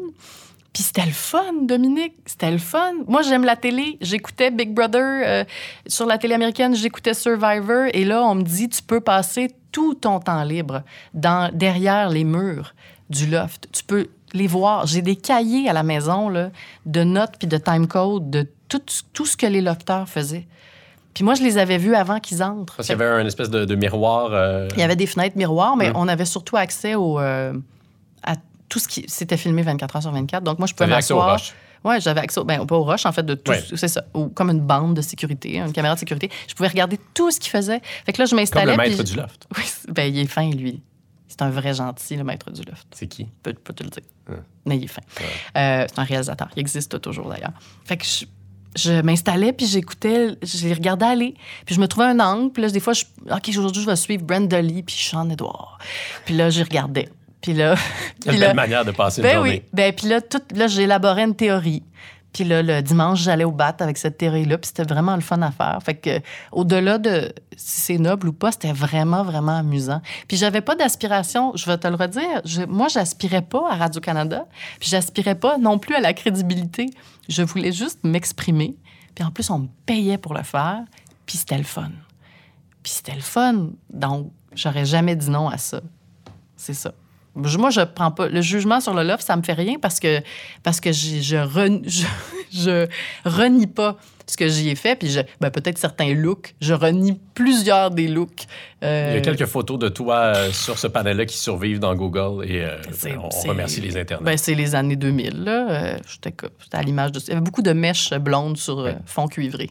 Comment est-ce que donc ta, ta première collaboration avec Masbou dans son émission d'été s'est transformée en, en une vraie job à Radio-Canada? Je pense que ben, Radio-Canada, à l'époque, c'est les réalisateurs qui nous rappelaient quand ils aimaient ça. J'ai fait comme plein de chroniques cet été-là. Ça s'est bien passé. Après ça, l'automne est arrivé, les fêtes sont arrivées. On m'a demandé d'animer sur une émission de animer. Ça s'appelait D'un sapin à l'autre. J'ai fait une chronique aussi. Puis ensuite, euh, ensuite, Catherine Perrin a eu On fait tous du show business, qui était une émission. Elle, elle était la chroniqueuse de Renaud Miroir le matin. Et on lui venait de lui offrir une, une hebdo culturelle à la télé. C'était comme une grosse affaire. Et elle pouvait pas concilier les deux. Donc, euh, j'étais déjà euh, à la télé avec Catherine. On m'avait convoqué en entrevue. J'ai eu la job. Et je me suis retrouvée sur un panel avec Renaud Miroir. J'ai dû dire des niaiseries qui l'ont fait rire parce que j'ai été convoquée à. C'est comme ça qu'on charme René au miroir. j'ai dit des niaiseries. Puis euh, j'ai été convoquée pour auditionner, je savais pas, mais pour être sa chroniqueuse culturelle, mais à temps très, très partiel. Catherine devait s'absenter les lundis, des fois les mardis. Donc j'ai commencé à faire ça. Je remplaçais Catherine ces journées-là. Ensuite, j'ai eu mon premier fils. Mais j'ai pas arrêté de faire de la radio. Puis je- j'ai sauté, sautillé d'une collaboration à l'autre. Quand les saisons se montaient, il y a des gens qui pensaient à moi. Donc, depuis 2006, j'ai jamais... Il n'y a pas une saison où j'ai pas travaillé à Radio-Canada, mais c'est juste parti comme ça. Tu as collaboré, je vais faire euh, le même genre de, de nomenclature Ouais, que c'est bon tantôt. pour mon ego. Tu as collaboré à C'est bien meilleur le matin, tu viens de le dire. À Samedi Rien d'autre, à Décide-moi un dimanche, à Des hôtels, à Je l'ai vu à la radio, à. Médium Large, à Christiane Charrette, à PM, à La tête ailleurs, avec Jacques. Bertrand, Oui. dont on parlait tantôt. Oui, gentil monsieur aussi. Un grand, grand doux, mais qui est parti malheureusement. Je les ai pas mal toutes faites. Des jobs de chroniqueuse culturelle. À quel moment est-ce que tu t'as commencé à te sentir à l'aise dans, dans tes euh, nouvelles chaussures radio-canadiennes? Et, euh, ça devait être autour de... Ils m'ont fait remplacer... euh, Plus on est de fou, plus on lit, euh, a eu une seule saison d'été en 2012. C'est là où on s'est rencontrés? C'est là où on s'est rencontrés. Puis je t'ai vu aller, toi, puis je trouvais ça drôle quand tu le droit de faire ça, parce que tu mélangeais un peu le...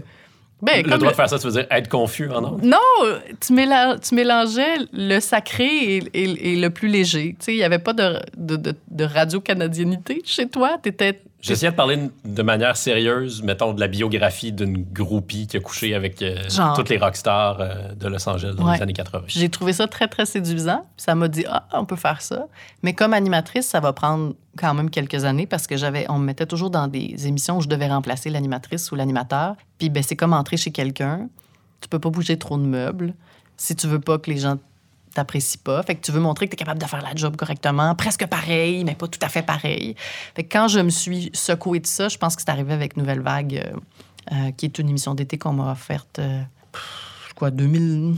C'est de 16. 2016 à 2018. Merci, Dominique. Donc, là où j'ai eu. La première fois que j'ai eu comme mon émission à moi, qui était Nouvelle Vague, là, j'ai fait comme, OK, ben là, c'est correct. Donc, ça fait quand même pas si longtemps que ça quand tu y penses, mais euh, là, je me suis un petit peu défait de cette espèce de, de- de désir de vouloir montrer que j'étais capable. Ce qu'on dit souvent à ton sujet, euh, la question que les gens se posent, les fidèles de Radio-Canada, Mm-hmm. la, la question qui se pose, c'est quand est-ce qu'ils vont lui donner son émission à elle, à Karen? Ouais. Puis t'en as eu des émissions à toi, Nouvelle Vague, c'est une émission d'été. Ouais. Pas tous Euh, en même Pas temps. tous en même temps. Euh, là, t'animes depuis peu euh, Dis-moi ce que tu lis. Oui. Est-ce que est-ce que tu as déjà été amer de, de ce casting-là qui est un peu devenu le tien par la force des choses?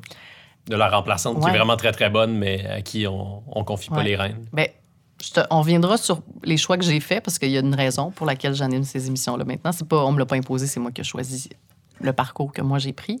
Mais avant ça, quand j'ai commencé à remplacer des animateurs plus sérieusement, puis que le, le feedback était bon. Les gens, même des radios-canadiens que je connaissais pas, m'arrêtaient dans le corridor pour me dire Hey, toi, t'es bonne.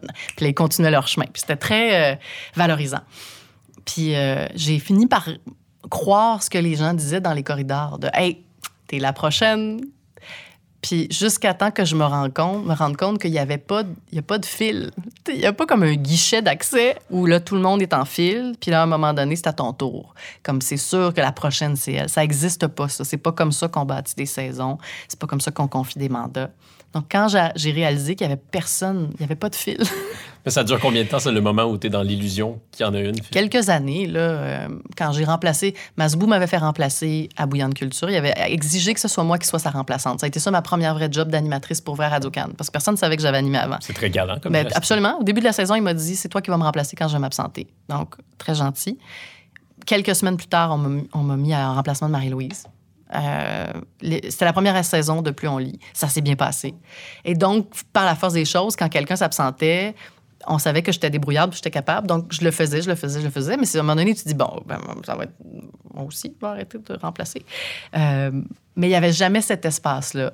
J'ai été accrochée à des émissions, j'ai fait de la chronique culturelle à Décide-moi un dimanche, tout ça. Mais euh, j'ai rapidement compris qu'il y a aussi euh, un facteur notoriété que j'avais pas. Un bon exemple de ça, c'est Annie Desrochers, par exemple, qui était pendant longtemps la fille la plus compétente à Radio-Canada. Elle Oui. est toujours d'ailleurs. À qui on a enfin confié euh, l'émission du retour à la C'est ça, mais tu sais, il a fallu, elle, quand Marie-France Bazot est partie, on a donné l'émission du matin à Annie en remplacement, en cherchant un remplaçant. Puis tout le monde disait, mais ça devrait être Elle Annie. fait déjà la job, Ben elle oui. est déjà parfaite. Puis c'était pas gagné. Puis finalement, ils n'ont pas donné. Ils l'ont donné à Alain Gravel, puis ils se sont rendus compte que... Et ils ont fini par en donner une à Annie. Donc, c'est pas une question de compétence. Je pense que c'est une question de, de vision, de ce que les patrons veulent. On a eu toutes sortes de patrons qui avaient toutes sortes de visions. Mais il y a aussi un moment donné où j'ai fait des- j'ai eu des opportunités pour être un petit peu plus dans le spotlight. Puis j'ai fait des choix. J'ai fait le choix de pas y aller ou de pas accepter ce genre de mandat-là parce que ça cadrait pas à ce qui se passait dans ma vie à ce moment-là. Ce qui se passait dans ta vie, c'est c'est la famille? c'est la famille parce que j'ai trois enfants puis c'est de la job. Honnête, c'est quand même beaucoup de travail. Puis plus récemment, la maladie parce que j'ai eu un cancer. Donc ça aussi, ça t'assoit. ce qui fait que quand tu vas mieux, heureusement, euh, tu fais pas les mêmes choix. Puis tu sais que d'aller te lancer dans une quotidienne à côté, euh, juste pour montrer que tu es capable, c'est peut-être pas le choix le plus judicieux. Donc à ce niveau-là, tu tu parlais de dis-moi ce que tu lis. Je suis tellement ravie de ce que ça donne parce que c'est comme tout ce que je souhaite faire. Puis en même temps, ben oui, c'est un petit coin à l'écart, mais c'est quand même bien à moi. Puis c'est moi qui décide avec mon équipe ce qu'on met dedans, qui on invite, de quoi on va parler. C'est- la liberté totale, des fois, ça vaut plus cher dans une boîte comme Radio-Canada que d'être bien en vue puis d'avoir 15 personnes qui te donnent leur avis sur ce que tu devrais dire, puis ce que tu devrais faire, puis qui devrait t'inviter, puis qui a le droit.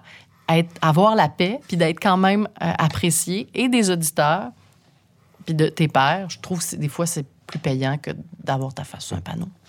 Est-ce que ça a été difficile en 2018 quand Nouvelle Vague s'est terminée, puis qu'il y a une émission qui a été mise en onde qui s'appelait On dira ce qu'on voudra, qui était réalisée par le même gars qui réalisait Nouvelle Vague, qu'il avait monté en cachette. Ouais. On le salue, Bastien. Bastien, Je pense que c'était pas facile. qu'on Bastien, aime beaucoup. Bastien Gagnon La France. Puis une émission ouais. à, à laquelle collaboraient beaucoup de gens qui collaboraient à Nouvelle Vague. On dira ce qu'on voudra est devenu autre chose, Ah, transformé avec les années, mais au départ, on avait un peu l'impression que c'était Ouais. Nouvelle Vague qui se poursuivait sous une autre forme et surtout avec une autre animatrice. Une autre animatrice. Qu'on aime tous les deux beaucoup, euh, Rebecca McConnell. une amie que j'estime, mais à qui j'ai tout le temps été opposée. C'est-à-dire que les producteurs à la télé, ils n'ont pas toujours beaucoup d'imagination. Fait que si t'es jeune, t'as du bagou, puis que tu t'exprimes bien, puis tu connais un peu la musique puis les arts, ben, ils vont souvent t'appeler à auditionner, si tu veux, pour les mêmes rôles. Donc, c'est arrivé plein de fois. Quand je suis partie, je dis je suis partie de Flash, on m'a tassé aussi, mais quand ils ont tassé toute l'équipe avec Patricia, il y avait été question que je continue avec Anne-Marie. Finalement, on m'a appelé en juillet pour me dire que non, puis c'est Rebecca qui est arrivée. Puis après ça, ben, j'ai eu la job, on fait tous du show business. Puis j'étais la seule petite jeune. Puis là, finalement, on a fait le pilote. Puis après ça, la première émission, c'est Rebecca qui est arrivée. Il y avait toujours cette espèce d'opposition-là de voyons, pourquoi, qu'est-ce que. On peut travailler ensemble, pourquoi vous nous opposez tout le temps? Et donc, quand, Rebecca, quand j'ai su que Bastien, des fois, s'absentait de nos meetings de Nouvelle Vague pour aller parler au téléphone longtemps avec quelqu'un, puis que j'ai su que c'était sur On dira, puis après ça, j'ai su que c'était avec Rebecca, c'est sûr que ça, ça fait beaucoup de petits pincements. Puis après ça, ben toi, t'es allé aussi chez Rebecca. Je t'ai demandé la permission. Absolument. Puis ça m'a fait mal la première fois qu'à la fin d'une phrase, tu disais euh, Rebecca au lieu de dire Karine, Oui. c'est sûr. Mais euh, je pense que la, la sagesse de, de Rebecca là-dedans, ça a été rapidement de me tendre la main. Parce qu'elle n'est pas folle. Je veux dire, elle sait, qu'on on était souvent appelés pour les mêmes jobs. Puis plutôt que de nourrir ce ressentiment-là, ce que d'autres sans doute auraient fait, ou juste m'éloigner pour éloigner la, pas la compétition, mais c'est comme ça qu'on nous a souvent traités. Ça s'est déjà vu quand même dans le monde des médias ça- ressentiment. Ça se fait aussi parfois, juste pour se protéger. Des animateurs, des animatrices qui préfèrent ne pas se mêler à la compétition. Comme ça, on n'en est pas. Et Rebecca a jamais fait ça. Elle a tout de suite tendu la main. Euh, Puis pas avant ça, là, pas juste à on dira, dans d'autres circonstances aussi. Et puis elle m'a offert une chronique. Puis j'ai dit ben oui. Puis ça a duré. Je suis allée euh, quand même souvent. Donc, le pincement n'a pas duré longtemps, mais c'est sûr que tu fais comme pour vrai, une- comme pour vrai, vous m'avez demandé de développer un concept qui n'était pas exploité à Radio-Canada, qui était de s'intéresser à, la marge, aux, euh, aux artistes émergents, ceux que Radio-Canada couvrait pas. Puis là, je fais comme deux mois et demi, puis après ça, vous concevez une autre émission exactement sur les mêmes bases, avec exactement le même monde. Mais rapidement, tu l'as dit, c'est pas devenu, c'était pas ça. c'était 100 Rebecca, puis ce qui la faisait vibrer elle, puis elle allait chercher des gens. Puis à un moment donné, euh, les gens ne nous appartiennent pas non plus. Là. On, le- on le vit, nous, tous les jours. Là. Tu m'appartiens pas, Dominique. Puis les, les gens qui collaborent à d'autres émissions appartiennent pas à leurs animateurs, leurs Tu as toujours eu animatrices. cette générosité-là, mais il y a on- d'autres animateurs animatrices qui, qui sont vraiment pas aussi Ben, parce, généreux que que, ça. parce que des fois, on prend des risques aussi. On, on- on travaille, euh, on met des gens dont on n'est pas certain qu'ils vont être capables d'utiliser ce médium-là, puis on prend une chance. Souvent, euh, on le prend. C'est vraiment un risque qu'on prend, que ce, un risque que ce soit pas bon. Puis, euh, des fois, ça pardonne pas. Donc, quand on développe une relation avec un chroniqueur, puis ça fonctionne bien, puis que là, on le voit aller ailleurs, dans un endroit plus... Batifoler ailleurs, Oui, ouais. c'est sûr que ça fait mal au début, mais il faut pas... Ça, faut pas les auditeurs, ils s'en sacent tout ça. C'est pas ça qu'ils veulent. Les auditeurs, ils veulent juste une bonne émission. Donc, euh, ça n'a pas fait mal longtemps, puis ça fait plus mal du tout, je te dirais. Qu'est-ce qui t'a donné envie de, de devenir mère? Pourquoi tu voulais devenir mère? Hey, J'ai aucune idée parce que je voulais pas devenir mère pendant tout là. Non, non, moi j'allais euh, habiter dans un, euh, un loft à Montréal. Parce que moi j'ai grandi à Saint-Eustache, c'était comme un petit peu plus campagne. Puis j'allais habiter seule, j'allais sûrement avoir des chats. Puis euh, j'allais pas avoir d'enfants. C'était assez clair que j'allais pas avoir. Puis c'était complètement incompatible avec le genre de train de vie que j'allais mener. Mais C'est complètement raté, donc, ta vie, en ce sens-là. oui, mais c'est la plus belle affaire qui me soit arrivée parce que mais c'était pas un accident, là. C'était 100% voulu. Là, Ben, trois fois, là, on, Oui, non, non, mais aurait- même, euh, on aurait été étonné que ce soit un accident. Je- ma vie aurait sans doute été ratée si j'avais pas été mère, mais ça a même, je pense que ça a surpris mes parents même quand j'ai, quand j'ai décidé d'avoir des enfants. Puis j'en ai quand même eu trois de façon assez rapprochée, euh, avec la même personne, juste préciser. Salut, Pat. On le salue. Puis euh, euh, ils ont beaucoup mis de. Je sais pas si c'est par eux que le doute est arrivé, mais ils ont mis beaucoup de distance entre ce que ce que tu peux aspirer à devenir quand tu te fais prendre dans cette espèce de spirale-là de mon Dieu que t'es cute, mon Dieu que t'es brillante, euh, euh, veux-tu faire de la télé, voici 1000 dollars, veux-tu faire de la radio, tu sais, voici telle vedette, aller à des parties, rien payer. Puis moi, je je suis pas allée très haut dans cette euh, pyramide-là, mais j'ai il y a des moments où je me suis retrouvée dans des situations avec des gens très, très influents à me dire, mais qu'est-ce que qu'est-ce qui se passe? C'est quoi l'image qui te vient en tête? là? Une loge au Centre Bell, mettons, avec des gens très, très connus. Je sais pas pourquoi j'étais là, tu sais. Probablement à cause de la radio. C'est quoi a ouvert quand même beaucoup de portes? Ou d'aller dans un bar puis que tout est payé, des affaires comme ça. C'est très, très étrange. Et puis, je pense que tu peux vraiment te perdre là-dedans. Puis, je, dis pas que si t'as pas d'enfant, tu vas te perdre, mais je pense que moi, de me trouver un autre projet que l'élévation de ce qu'est Karine Lefebvre, euh, c'était bien pour moi que j'aie quelque chose qui m'éloigne de ça. Et encore aujourd'hui, c'est la chose qui m'en sort tout le temps. C'est-à-dire que oui, c'était super important de faire une émission de radio, puis on peut y passer des heures et des heures, plancher sur un projet, puis tergiverser, puis vouloir les meilleurs invités possibles, puis réécouter ses affaires, puis vouloir être meilleur. Mais tu sais, quand il y a des devoirs à faire, puis des lunchs à faire, Dominique, puis que ça se crie après, ou quand ils vivent des choses moins le fun, ou quand ils veulent juste être avec toi, t'es obligé de laisser le reste. T'es pas obligé, mais en tout cas, moi, je me suis sentie rapidement obligée de laisser le reste. Donc, je les ai fait cohabiter, ces fonctions-là, puis quand même pas... Je suis pas si mal, là. J'ai quand même deux adolescents maintenant, mine de rien. Puis une fille qui est en voie de devenir une adolescente. Mais donc, je pense que j'ai réussi ça, puis je pense que je suis une meilleure personne. Ça se dit-tu? Ça se dit. Oui. Si tu le penses pour vrai, ça se dit. Mais je, je le pense vraiment pour vrai. J'aimerais pas ça me rencontrer sans enfant. Qu'est-ce qui ont transformé en toi? Hmm. Parce que là, tu Euh, dis que euh, le doute est arrivé dans ta vie euh, Ben, parce avec que... les enfants. Ouais. Ça, ça peut apparaître péjoratif. Ben non, parce que le doute, c'est de l'autocritique, dans le fond. Tu C'est ça, du doute. C'est comme, coudon, je devrais-tu... c'est-tu une- J'aurais dû faire ça de même. C'est-tu... euh, Donc, pas un doute maladif. Non, Pas un, pas un doute envahissant. Non, juste un doute sain, je pense. Puis aussi, euh, le doute est arrivé par eux parce que, sans tomber dans les, euh, les- sans être triste là, tu tu penses beaucoup quand, tu mets un humain au monde, tu réalises rapidement la petitesse de ton existence. C'est-à-dire que tu te rends compte que tu fais partie d'une espèce de longue chaîne d'humains qui donnent naissance à des humains, puis que tu seras pas tout, t'es mis face à ta propre mortalité. Puis l'idée du leg, puis de, de ce que tu fais, puis de ce que ça vaut, puis de à quoi ça sert dans la vie. Tu sais? Parce que c'est il y a aussi ça, c'est bien beau d'aimer parler, puis d'aimer avoir un micro devant la bouche, puis d'aimer euh, créer des univers, puis de parler à des gens, puis créer de l'intimité avec des gens que je connais pas, c'est ma chose préférée.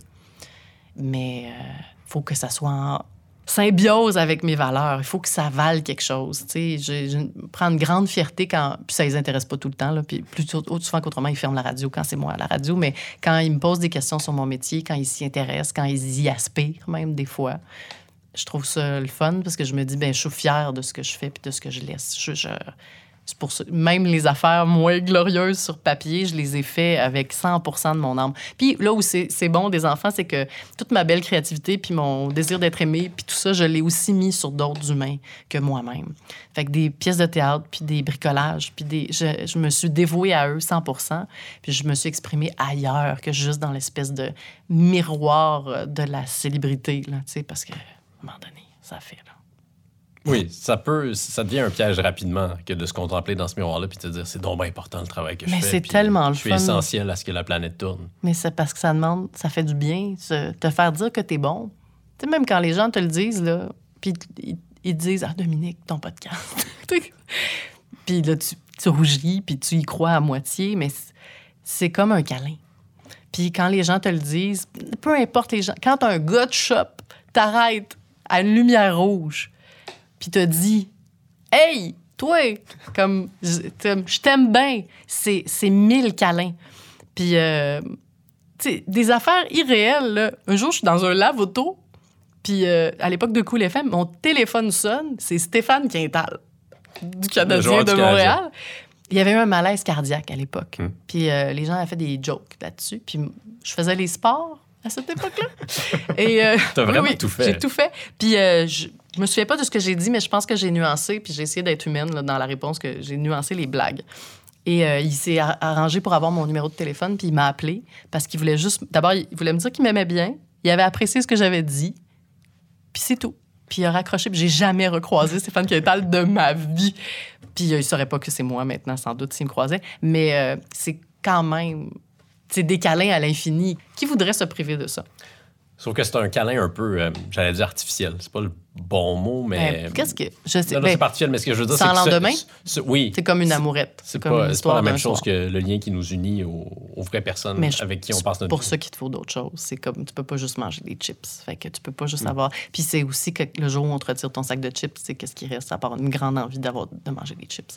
Fait que c'est ça. Les accolades, c'est des chips. On ça pourrait fait... filer la métaphore longtemps. c'est ça. Mais ça fait pas moins du bien. Puis, euh, puis t'es pas sans savoir aussi que des fois, parce que ce médium-là rentre dans l'intimité des gens, des fois, on, on dit quelque chose qu'on pense anodin, puis on apprend que ça a accompagné quelqu'un dans un moment difficile, ou même si c'était pas notre intention. Puis on se rend compte, moi, la radio, pour moi, elle a fait ça. Elle m'a accompagné dans des moments difficiles ou des moments de solitude ou des. Donc, d'être cette personne-là pour quelqu'un d'autre. tu sais. Accepterais-tu de raconter aux auditeurs et aux auditrices de Deviens-tu ce que tu as voulu? Mm-hmm. Le rôle essentiel que tu as joué dans la naissance de ce projet, de ce balado. J'ai été une, une boulie. Oui, J'ai été une. gentil bouli. Gentille boulie. J'étais euh, avec beaucoup de bienveillance et pas seule d'ailleurs. On était à un souper d'amis avec ton ami Mathieu Salut du cap. Duquette. Euh, Paul Maxime était là Oui. aussi. Puis on était tous très admiratifs de ton travail. Euh, moi, je l'appréciais parce que je, je te bouquais sur mes émissions, mais tu sais, comme ami aussi, là, on savait à quel point tu Tu peux faire la version sans trop de compliments. ah, ben non, mais c'est. Ben parce que non, parce qu'il n'y aurait pas eu de. Il y aurait pas eu ça si on ne l'avait pas fait aussi à cause de ça. Puis on t'a on t'a vu un peu te languir de vouloir faire plus ou explorer plus, puis tu étais dans un, un médium qui est l'écrit qui te permettait de faire quelque chose de bien, mais pas d'aller au, au bout de tes. euh, ça n'a pas rapport avec tes employeurs. C'est juste qu'il y a quelque chose. On, s'en- on, s'en- on, Il y a une on- limite qui est inhérente. on au sentait qu'il y avait quelque chose qui était inassouvi chez toi. Tu nous semblais, c'était ça, t'avais soif. Puis là, tu trouvais des excuses. Genre, je sais pas, euh, comment je fais pour enregistrer ça? euh, je- je- faut que je me trouve un micro. Tu sais, comme là, t'étais rendu, ça fait une couple de fois que tu repoussais le projet, mais c'était ton idée. Personne t'a dit que tu devrais faire un balado. Tu y avais pensé tout seul, là, je pense. C'est très original comme idée d'ailleurs. Je, suis, euh, je suis la première ça. personne à avoir fait un balado. Mais à un moment donné, un soir, là, après quelques verres, euh, on s'est tanné de tes, euh, Il était très tard. de tes excuses. Puis là, vous avez été. euh, On t'a vraiment. Assez vif, Je me souviens vraiment physiquement où j'étais assise à la table, où tout le monde était assis. Puis là, je, je pense que je suis la première à avoir. J'ai frappé le premier coup, c'est sûr que ça m'a donné le premier jab. Puis là, je me suis tourné vers Ducat en disant Défends-moi, cher ami. Puis, Mais c'est parce qu'en pas plus- du tout ça qui est Ce arrivé. qu'il faut dire, c'est que Dominique, c'est quelqu'un. Tout le monde le sait, mais. Tu parles de- comme si j'étais pas là. non, mais tu es très sensible. Sensible euh, aussi aux compliments, mais sensible aussi aux critiques. T'aimes pas beaucoup te, hyper sensible, t'aimes pas beaucoup te faire critiquer. Qui aime ça? Personne, mais tu sais, toi, tu le prends vraiment personnel. Puis, euh, et, et je pense que tu t'attendais pas à, à te faire brasser comme ça. Puis, euh, on a juste dit, là, à un moment donné, arrête de, brasser- de, bra- de brailler. Puis là, je pense que je t'ai donné Je un pleurais pas deadline. littéralement. là, Non, non, dit. non, mais c'était. euh, Arrête de te défiler. Puis là, tout le monde a renchéré en disant ça n'a pas de maudit bon sens que tu fasses pas ça. Et puis le soir, je, je t'ai donné, à la porte, je t'ai donné un, une- un deadline. Je pense que je t'ai dit comme d'ici la fin de- ou d'ici quelques mois.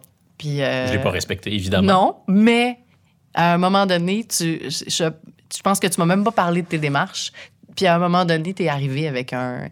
Je pense que ça devait être l'épisode avec euh, ta, en fait, ton- ta conversation avec Vincent Vallière ou quelque chose comme ça. Ouais, j'ai fait ça d'abord, qui est une sorte de, de pilote de Deviens ce Ouais. que tu as voulu. Ou en tout cas, euh, t'étais pas loin de faire ça. On a parlé du, du titre aussi. Ça aurait pu s'appeler d'une autre affaire. Ça aurait pas été un aussi bon titre, l'autre titre. Deviens-tu ce que tu as voulu? C'est pas C'est, ouais. Ouais. Puis après ça, ben, t'étais parti. J'ai, euh, j'ai arrêté le bullying. Après ça, j'ai plus rien fait. Puis je pense pas que j'étais euh, bulliée souvent. Non, pas je du pense tout. Puis autre fois. C'est toi qui as choisi le mot boulier, mais vous m'avez pas du tout. euh, Non, mais. euh, C'était pas de l'intimidation. C'était plus comme. euh, non, t'as fait comme une prise, là. Puis on t'a dit comme. interve- dis pas- intervention. Dis comme pardon, mon oncle. C'est ça. Ouais. tu- On va te lâcher si tu dis que tu vas le faire. Ouais. Puis c'est aussi parce que des fois, on a besoin de ça dans la vie, de, de- de gens bienveillants qui nous disent qu'à un moment donné, ça va, là, t'es capable. Mais donc, je te regarde dans les yeux Oui. pour aborder ce sujet Oui. que tu as déjà évoqué. On a ajouté à la liste euh, de nos points en commun. Euh, on en a ajouté un qu'on aurait préféré ne pas ajouter, en fait. Le cancer. Oui. D'ailleurs, c'est un peu comme ça que je te l'ai annoncé. Je t'ai dit, hey, on a quelque chose de, de nouveau en commun. Vraiment pas délicat. Pas une façon délicate d'annoncer à un ami qu'on a un cancer. J'ai deviné que c'était pas euh, une passion dévorante pour le groupe Warren. Je les aime beaucoup, Warrant, mais je pense pas que je te l'aurais. Oui, j'ai eu un. Est-ce qu'on peut parler au passé de ces affaires-là? Mais t'es encore en rémission. Oui, oui, je suis encore en rémission, mais je... ça fait pas 10 ans. là. Je le dis comme si je te Oui, T'es encore en rémission. correct. Euh, mais c'est quand même récent. là. Euh, J'avais pas 40 ans encore, j'en ai 41. Donc, c'était il y a un an et demi, bientôt deux ans. En pleine pandémie. En pleine pandémie, euh, alors que le monde se réjouissait de la non-réélection de Donald Trump, moi, ce soir-là, j'ai trouvé une bosse dans mon sein. Pas rapport. Euh, Puis j'ai su tout de suite que c'était ça. Puis c'est pas parce que j'avais euh, un historique de là. J'étais vigilante. Il y en avait eu dans ma famille, mais c'était pas, euh, c'était pas tant ça. Puis euh, Dès que t'as palpé la bosse, je savais que c'était ça. c'était ça, c'était réglé dans ton esprit. Ouais, ouais. Google n'a pas aidé. Par contre, Les médecins te, te Mm. découragent toujours de googler euh, tu tes symptômes. Ouais. Fait que, euh, donc, très rapidement, euh, on a diagnostiqué un cancer du sein. Après ça, j'ai su que c'était une, dû à une mutation génétique. Je suis porteuse du BRCA2. Donc, Angelina Jolie, c'est BRCA1. Moi, c'est 2. C'est pas moins dangereux. C'est juste que ça agit pas ces mêmes morceaux. Et donc, euh, ça a été très, très rapide. là. Euh, j'ai quitté le travail. J'ai été opérée quelques semaines plus tard. Double mastectomie, quand même. C'est comme une petite étape de plus. Et puis, j'ai rapidement été... On pourrait dire que c'est une grosse étape. ah oui. Et puis, j'ai rapidement été euh, pris en charge parce qu'il y a d'autres étapes. là. Après ça, le passage... les mois suivants étaient compliqués. Sans entrer dans les détails, là, il n'existe pas deux cancers qui se ressemblent. Il y a mille façons d'agi- d'agir sur un cancer. Il y a la radio, il y a la chimio. On peut les essayer. Ça ne veut pas dire que ça marche non plus. Mais tout ça pour dire que quand même, on a conclu au bout de plusieurs mois de traitement que c'est correct. J'étais en rémission. C'est somme toute assez récent parce que jusqu'à l'automne dernier, j'étais encore soit en- dans un cycle d'opération ou de petites mises à niveau d'où on retourne voir si tout est correct. Fait que c'est pour ça que je te dis que j'en parle au passé, mais en même temps, c'était, pour moi, c'était hier, pareil. Puis c'est vraiment plate d'avoir un cancer à cet âge-là. Il n'y a pas de- d'âge.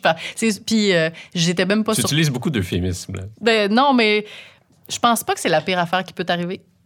Probablement pas. Puis euh, Mais ça veut pas dire que, que c'est pas moins douloureux. non, mais là, on est toujours, on se pitcherait devant un, autobus pour sauver notre famille. Tu sais, on se dit toujours c'est mieux que ce soit moi qui l'ai eu ou c'est.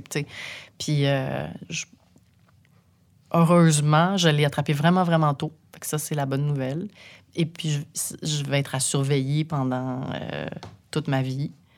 Fait que l'idée d'être sorti du bois, non, là. Juste, tu te promènes avec une forêt sur le dos. C'est juste des fois, tu sais pas si la forêt va te rattraper. Fait que des fois, tu sens pas, puis des fois, elle est plus là. Parfois, il y a des filles de mon âge ou des mamans euh, ou des, euh, des gens euh, que je croise, puis là, j'apprends qu'ils ont des cancers du sein, puis là, whoop! Ça me ramène exactement où moi j'étais, mais je tombe vite en mode genre, regarde, c'est correct, tu sais. Je suis vite passée de ce côté-là. C'est pas moins challengeant, mais il arrive des affaires horribles à tout le monde, tous les jours, tout le temps. Ça a rapidement été ton réflexe, ça. Euh, fallait presque te tordre un bras pour te faire admettre que. Que j'avais peur? Ben, que t'avais peur, puis que Mm. c'était pas des moments faciles que, que tu vivais. T'étais davantage euh, dans un désir de nous rassurer, euh, nous, tes amis. Mm-hmm. Hum, Est-ce que c'est un. Est-ce que tu essayais de cette manière-là de, de te rassurer, toi aussi, de mettre une distance entre Oui, puis j'essayais, je pense, de tempérer parce qu'à un moment donné, la première affaire que tu fais, c'est, spinner puis penser à ça, puis à tout ce qui pourrait. Puis à chaque moment, qui trouve.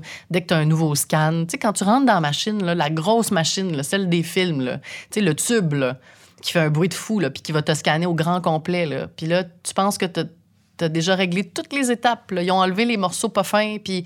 Et là, ils se disent, non, non, non, c'est pas fini, là, on s'en va voir s'il n'y en a pas d'autres ailleurs. Puis là, à chaque moment, ton cerveau va, ah ben c'est fini. Ah ben là, c'est sûr que j'en ai partout. Puis ah, le, mal de dos là, que j'ai eu l'automne dernier, c'est sûr que c'était des métastases. Puis tu es toujours là-dedans. Fait que de convaincre les autres que ça va être correct, je le fais pour me convaincre moi, puis je le fais pour m'empêcher de spinner. Ça veut pas dire que je que c'est pas euh, effrayant, puis que ça me décourage pas, puis que j'ai pas eu très, très peur. Mais euh, au quotidien, ça, je ne suis pas dans le jovialisme à l'excès.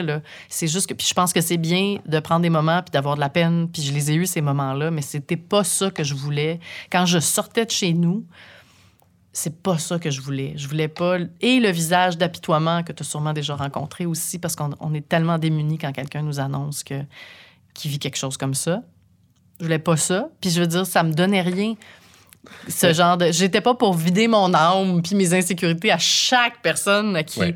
Fait que je... Mais, je- mais quand tu me l'as annoncé, quand tu l'as annoncé à, à Kate, ma blonde, puis à moi, c'était comme si t'enlevais un, un Ouais. blaster. Ouais. Tu l'as dit le plus rapidement J'ai dit le plus possible. rapidement possible, puis là, je vous ai Sur regardé, le ton le- peut-être le moins approprié. Pas, probablement. pas le ton qu'on s'imagine ou qu'on entend dans les films, disons. C'est pas qu'il était inapproprié, c'est pas ça que je devrais dire, mais ben, je savais pas comment faire ça. ouais. Puis, on sait pas euh, comment faire ça. Puis, euh, je pense qu'il y a aussi beaucoup. La pire. ah, c'est pas fin, je ne voudrais pas dire ça, mais le, le pire moment euh, de toutes les étapes d'un cancer, c'est pas le moment où tu l'apprends. Il y a deux pires moments. Il y a le moment où tu penses que tu sais ce que tu as, mais que tu attends qu'on te le dise. Ça, c'est le pire moment. Ça, il n'y a rien qui bat ça. Et le deuxième pire The moment. la- waiting is the hardest part, comme dirait Tom Petty. Parce que, merci, Tom. L'autre pire moment, c'est le moment où là, tu le sais, puis il faut que tu le dises à tous les gens que t'aimes, puis que tu les regardes se décomposer. Puis il faut que tu vives avec ça. Cette espèce de claque d'en face, là, puis là, il faut que tu vives avec ce que tu viens de leur faire vivre. Ça, c'est tough. Pendant que tu essaies toi-même de pas te décomposer. Ouais. Puis aussi, ben, tu sais, tu leur fais peur. Tu leur fais de la peine. Ça, c'est pas cool. Puis, ben, c'est ça. Puis aussi, sans joke, avoir des enfants, puis leur annoncer ça, c'est la pire affaire. Pire affaire. Mais tu après ça, c'est comme, bon, ben, OK, go, on continue, tu sais, puis rapidement, ils voient bien que t'es la même mère qui les gosse, là. Clairement, ils vont, euh, ils vont continuer de, de te trouver gossante, puis tu vas continuer de leur dire, c'est fini, le téléphone, ça fait quatre fois que je le dis, peux-tu déposer ton téléphone? Mais il y a comme un moment vraiment désagréable où tu fais ça à tout le monde que t'aimes. C'est tough. Mais c'est ça. Fait qu'une fois que c'est fait, tu fais comme, bon, OK, OK, c'est bon, on se, on se, on se recomp- Puis, tu sais, je suis pas toute seule, dans le sens où je me souviens de l'avoir annoncé euh, à ma sœur, à ma petite sœur. Puis, tu sais, son premier réflexe, ça a été de dire, oh shit, je pensais que ça allait être moi avant. Tu sais, fait que là, tu te dis, ben voyons, c'est bien stupide. Ça, c'est inapproprié comme réponse. Mais non, mais c'est que c'est, c'est aussi ça. C'est que tu veux pas. euh, tu veux pas que les gens que t'aimes souffrent. C'est pour ça aussi que, que tu as des amis. C'est pour t'en- Je sais pas pour toi, puis je sais pour toi, mais c'est pour en prendre soin. Les gens qu'on aime, puis qu'on choisit, puis qu'on garde autour de nous, c'est des gens qu'on aime. On veut, on, on veut leur faire attention. Fait que, tu sais, être le comment le, le messager de mauvaises nouvelles, puis Ouais. pire que des mauvaises nouvelles, parce que là, tu leur annonces que, tu sais, à partir de ce moment-là, il n'y a rien, là, on sait pas, puis... Fait que c'est ça. Fait que, tu sais, sans être dans l'euphémisme tout le temps, je, je, je pense qu'une fois que j'ai donné la claque ou que j'ai tiré sur le band-aid, comme tu l'as dit, je voulais juste passer à autre chose. Puis ça, j'étais pas dans le déni. On a pris de longues marches, euh, toi et moi, où j'essayais de de réfléchir à voix haute sur ce que ça voulait dire, puis euh, ce Des que fois, ça les- allait changer dans ma vie, puis euh, c'est ça, comment ça allait me changer moi. Les gens se demandent comment se comporter avec euh, un ami, Ouais. un proche qui, qui traverse des moments difficiles comme ça. Puis la réponse la plus simple, c'est écouter. Ben, il y a Ça a vraiment l'air d'être une- la palissade de ce que je dis, mais c'est c'est ce qui est le plus utile parce que les gens ont. Il y a beaucoup de choses qui se passent dans leur tête, puis ils ont besoin d'en laisser sortir Ouais. un peu Ils et de juste- parler avec quelqu'un. Ils ont besoin. Ça sert à ça. C'est ça, de parler à voix haute, puis de se. De se convaincre aussi, qu'on- parce qu'il y a beaucoup de décisions dans un cancer. On- à chaque euh, trois secondes, on te demande de prendre une décision qui est, selon les statistiques, Ouais. une bonne, une moyenne bonne ou une pas bonne décision. Puis après ça, on verra, madame. Fait que tu es toujours remis face à un, ton, ta grande ignorance. Deux, il faut que tu fasses confiance à des gens que tu connais pas, qui sont peut-être des sommités dans leur domaine, peut-être pas non plus. Différents types de, de professionnels. Puis après ça, euh, c'est comme advienne que pourra. faut que tu assumes tout le temps les décisions que tu prends pour ton bien, pour le bien des autres. Fait que c'est comme euh, une grosse affaire dans une vie, là. C'est ça. Mais je suis encore là. Je m'en vais pas nulle part. T'es encore là? Je suis encore, encore là. Mais euh, euh, est-ce que ça nous change, le cancer? Euh, ben, comme tout. tu sais, Chaque journée te change. Chaque journée te modèle. Celle-là fait juste un petit peu plus mal. Ouais. Il y a des journées plus marquantes que d'autres. C'est ça. Je suis la première personne qui braille à ton micro, Non. qui aussi a pleuré? Euh, Juste moi, j'ai déjà pleuré. Moi, je braille. je braille tout le temps. Je braille à rien. Mais j'ai pas de, j'ai pas de misère à, à pleurer non plus. Mais, je, Adib, Adib Al-Khalidi a pleuré. mais moi, je suis toujours surprise de, de l'effet aussi que ça fait sur les. Moi, j'aime ça quand le monde pleure. Je veux dire, ça me fait du bien. Mais des fois, l'effet que ça fait sur les gens quand on pleure, tout de suite, ils s'imaginent que c'est la pire affaire qui Ah, peut ben nous là, arriver. ben là, Ben alors que c'est correct, là. je pense que, c'est- en tout cas, c'est une des leçons euh, que m'a apprise le, le- le cancer, là, les larmes. C'est- des fois, c'est assez banal, en fait. Ouais, c'est comme une soupape. Puis euh, je pense que ça témoigne d'à quel point aussi, parfois, on, on est sincère de ce qu'on dit. Quand on retient tout le temps l'émotion, puis quand on se contient tout le temps, quand on n'est pas soi-même, ce qui peut beaucoup arriver à la radio aussi, ben euh, ça peut pas faire du bien. T'en as parlé euh, très, très brièvement euh, au micro du 15-18 dans le temps des fêtes. Je me souviens d'avoir entendu cette animation-là Mhm. parce que t'en avais pas parlé. J'en avais euh, pas parlé du tout. Il y ce avait comme- moment-là. il y avait pas eu de véhicule pour que je le fasse. euh, C'était pas un secret, c'est juste que c'est pas comme en- d'une chronique sur, mettons, euh, Mais, mais t'as pas fait Justin un... Bieber que je Ouais. pourrais dire ça. Là. Mais t'as pas fait un statut sur Instagram ou ça, sur Facebook parce que, comme tu l'as dit, tu es absente. T'en as pas parlé de, de Facebook. T'en as pas parlé sur Twitter. euh, Non, j'en ai pas. Non, Mais donc, le- c'était le, le 31. c'était Le la, 31 décembre. la veille du jour de l'an. Ouais. J'étais dans mon sous-sol. J'animais de mon sous-sol parce que toute l'équipe avait la COVID, y compris moi.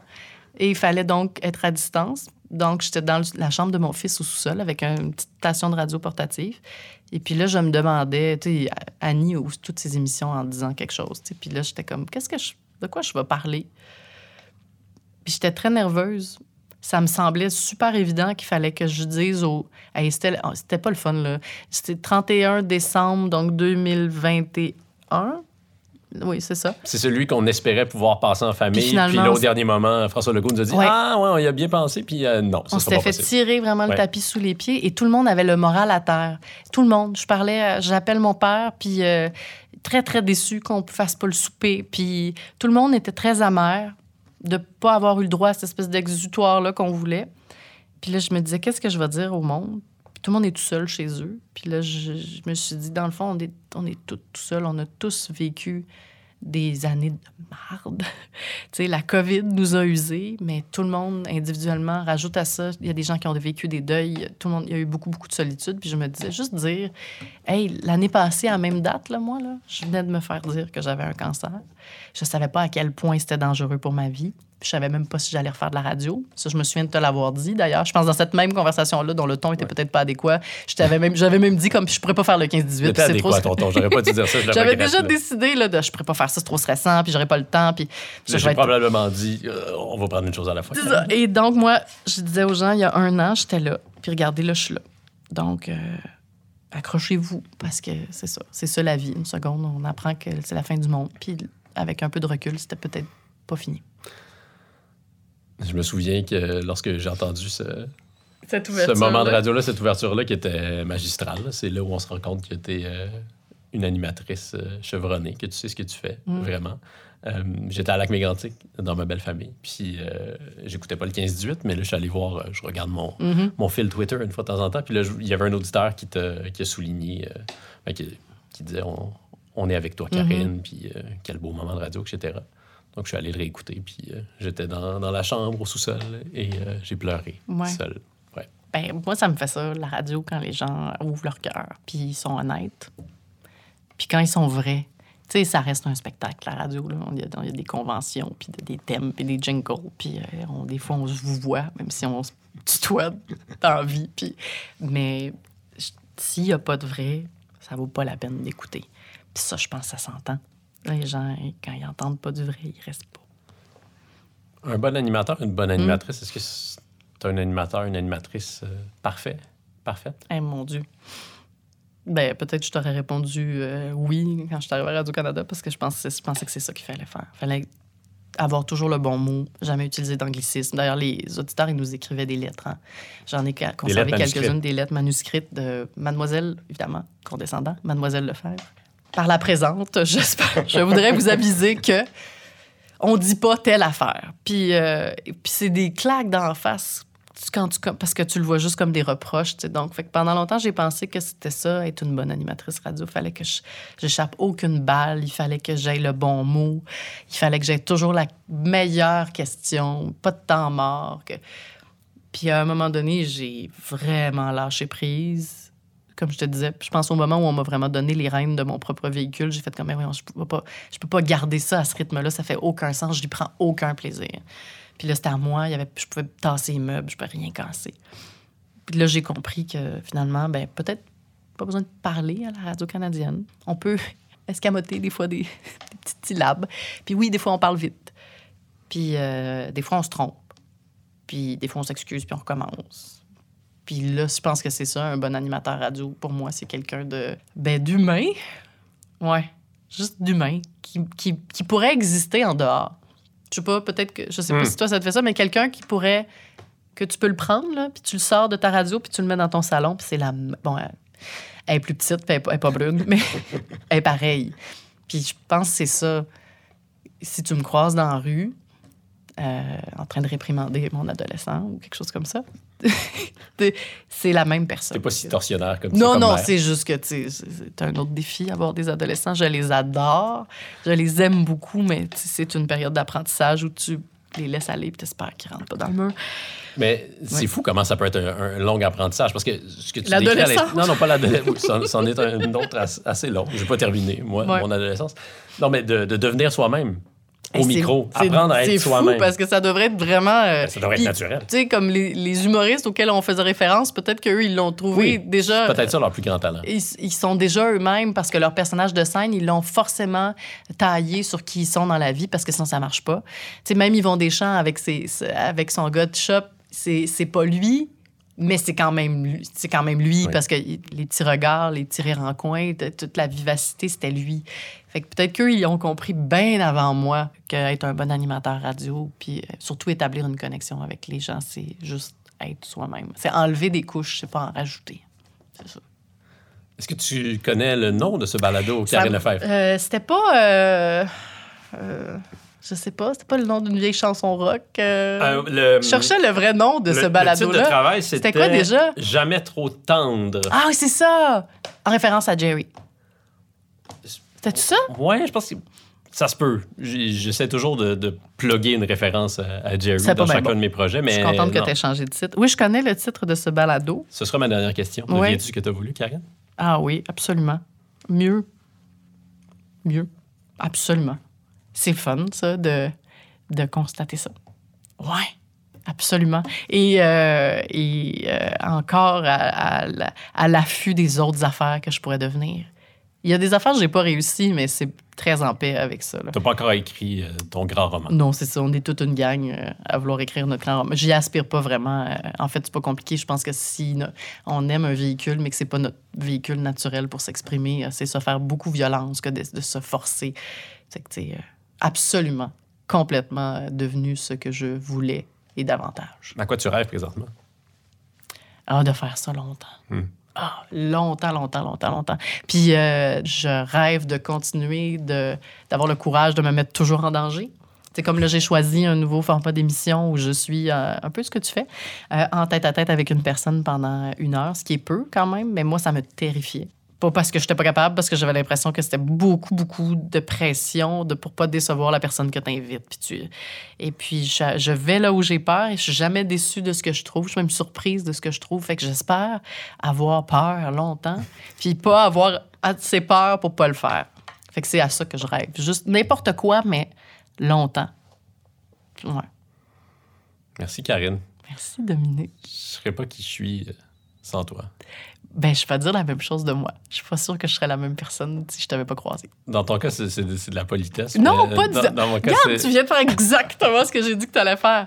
Mais heureusement qu'on n'est pas les mêmes au contact des autres. J'ai pas dit que j'étais une meilleure personne parce que je t'avais rencontré. C'est pas ça que j'ai dit. J'ai juste dit que j'étais pas la même parce que je t'avais rencontré. Tu sais, c'est c'est tout. Ça sonnait comme un compliment, puis non, c'est pas ça du tout. Fait que, tu sais, on est changé au contact l'un de l'autre. On, peut- on ne peut qu'espérer ça. Je t'aime, mon ami. Moi aussi, j'étais mon ami. Est-ce qu'on s'en va euh, dans le salon de Denis Fortin? J'ai pas gardé encore son, son numéro. numéro? Ah non. J'aimerais ça. Je le salue d'ailleurs s'il écoute. J'espère que quelqu'un va lui dire qu'il a instillé euh, chez des jeunes filles, de façon consentante, euh, le, coup, le coup de faire de la radio. Tu sais, Je suis très content qu'on ait enfin fait ça. moi aussi. Merci, Dominique. Merci.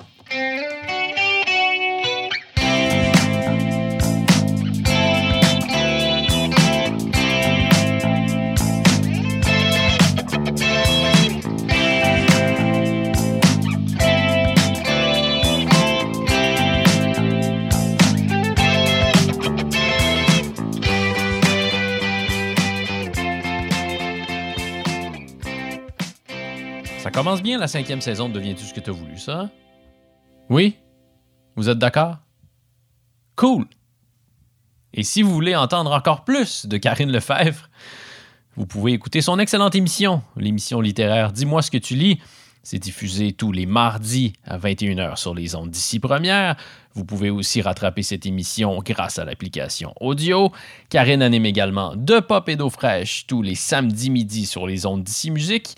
Et vous pouvez l'attraper tous les vendredis à 9h chez Penelope McQuaid avec ses camarades de la bande des quatre. Et si vous avez aimé cet épisode, vous connaissez la formule consacrée. N'hésitez surtout pas à nous laisser une bonne note ou un commentaire sur Apple Podcast. C'est le meilleur moyen de contribuer au rayonnement de ce balado. Deviens-tu ce que tu as voulu et réalisé par le super-héros Jean-Michel Berthiaume.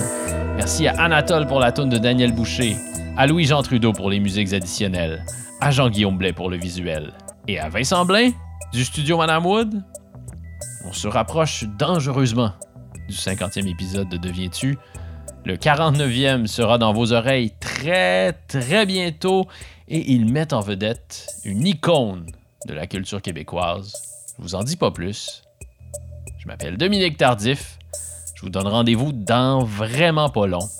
Et je vous souhaite d'ici là de devenir ce que vous voulez.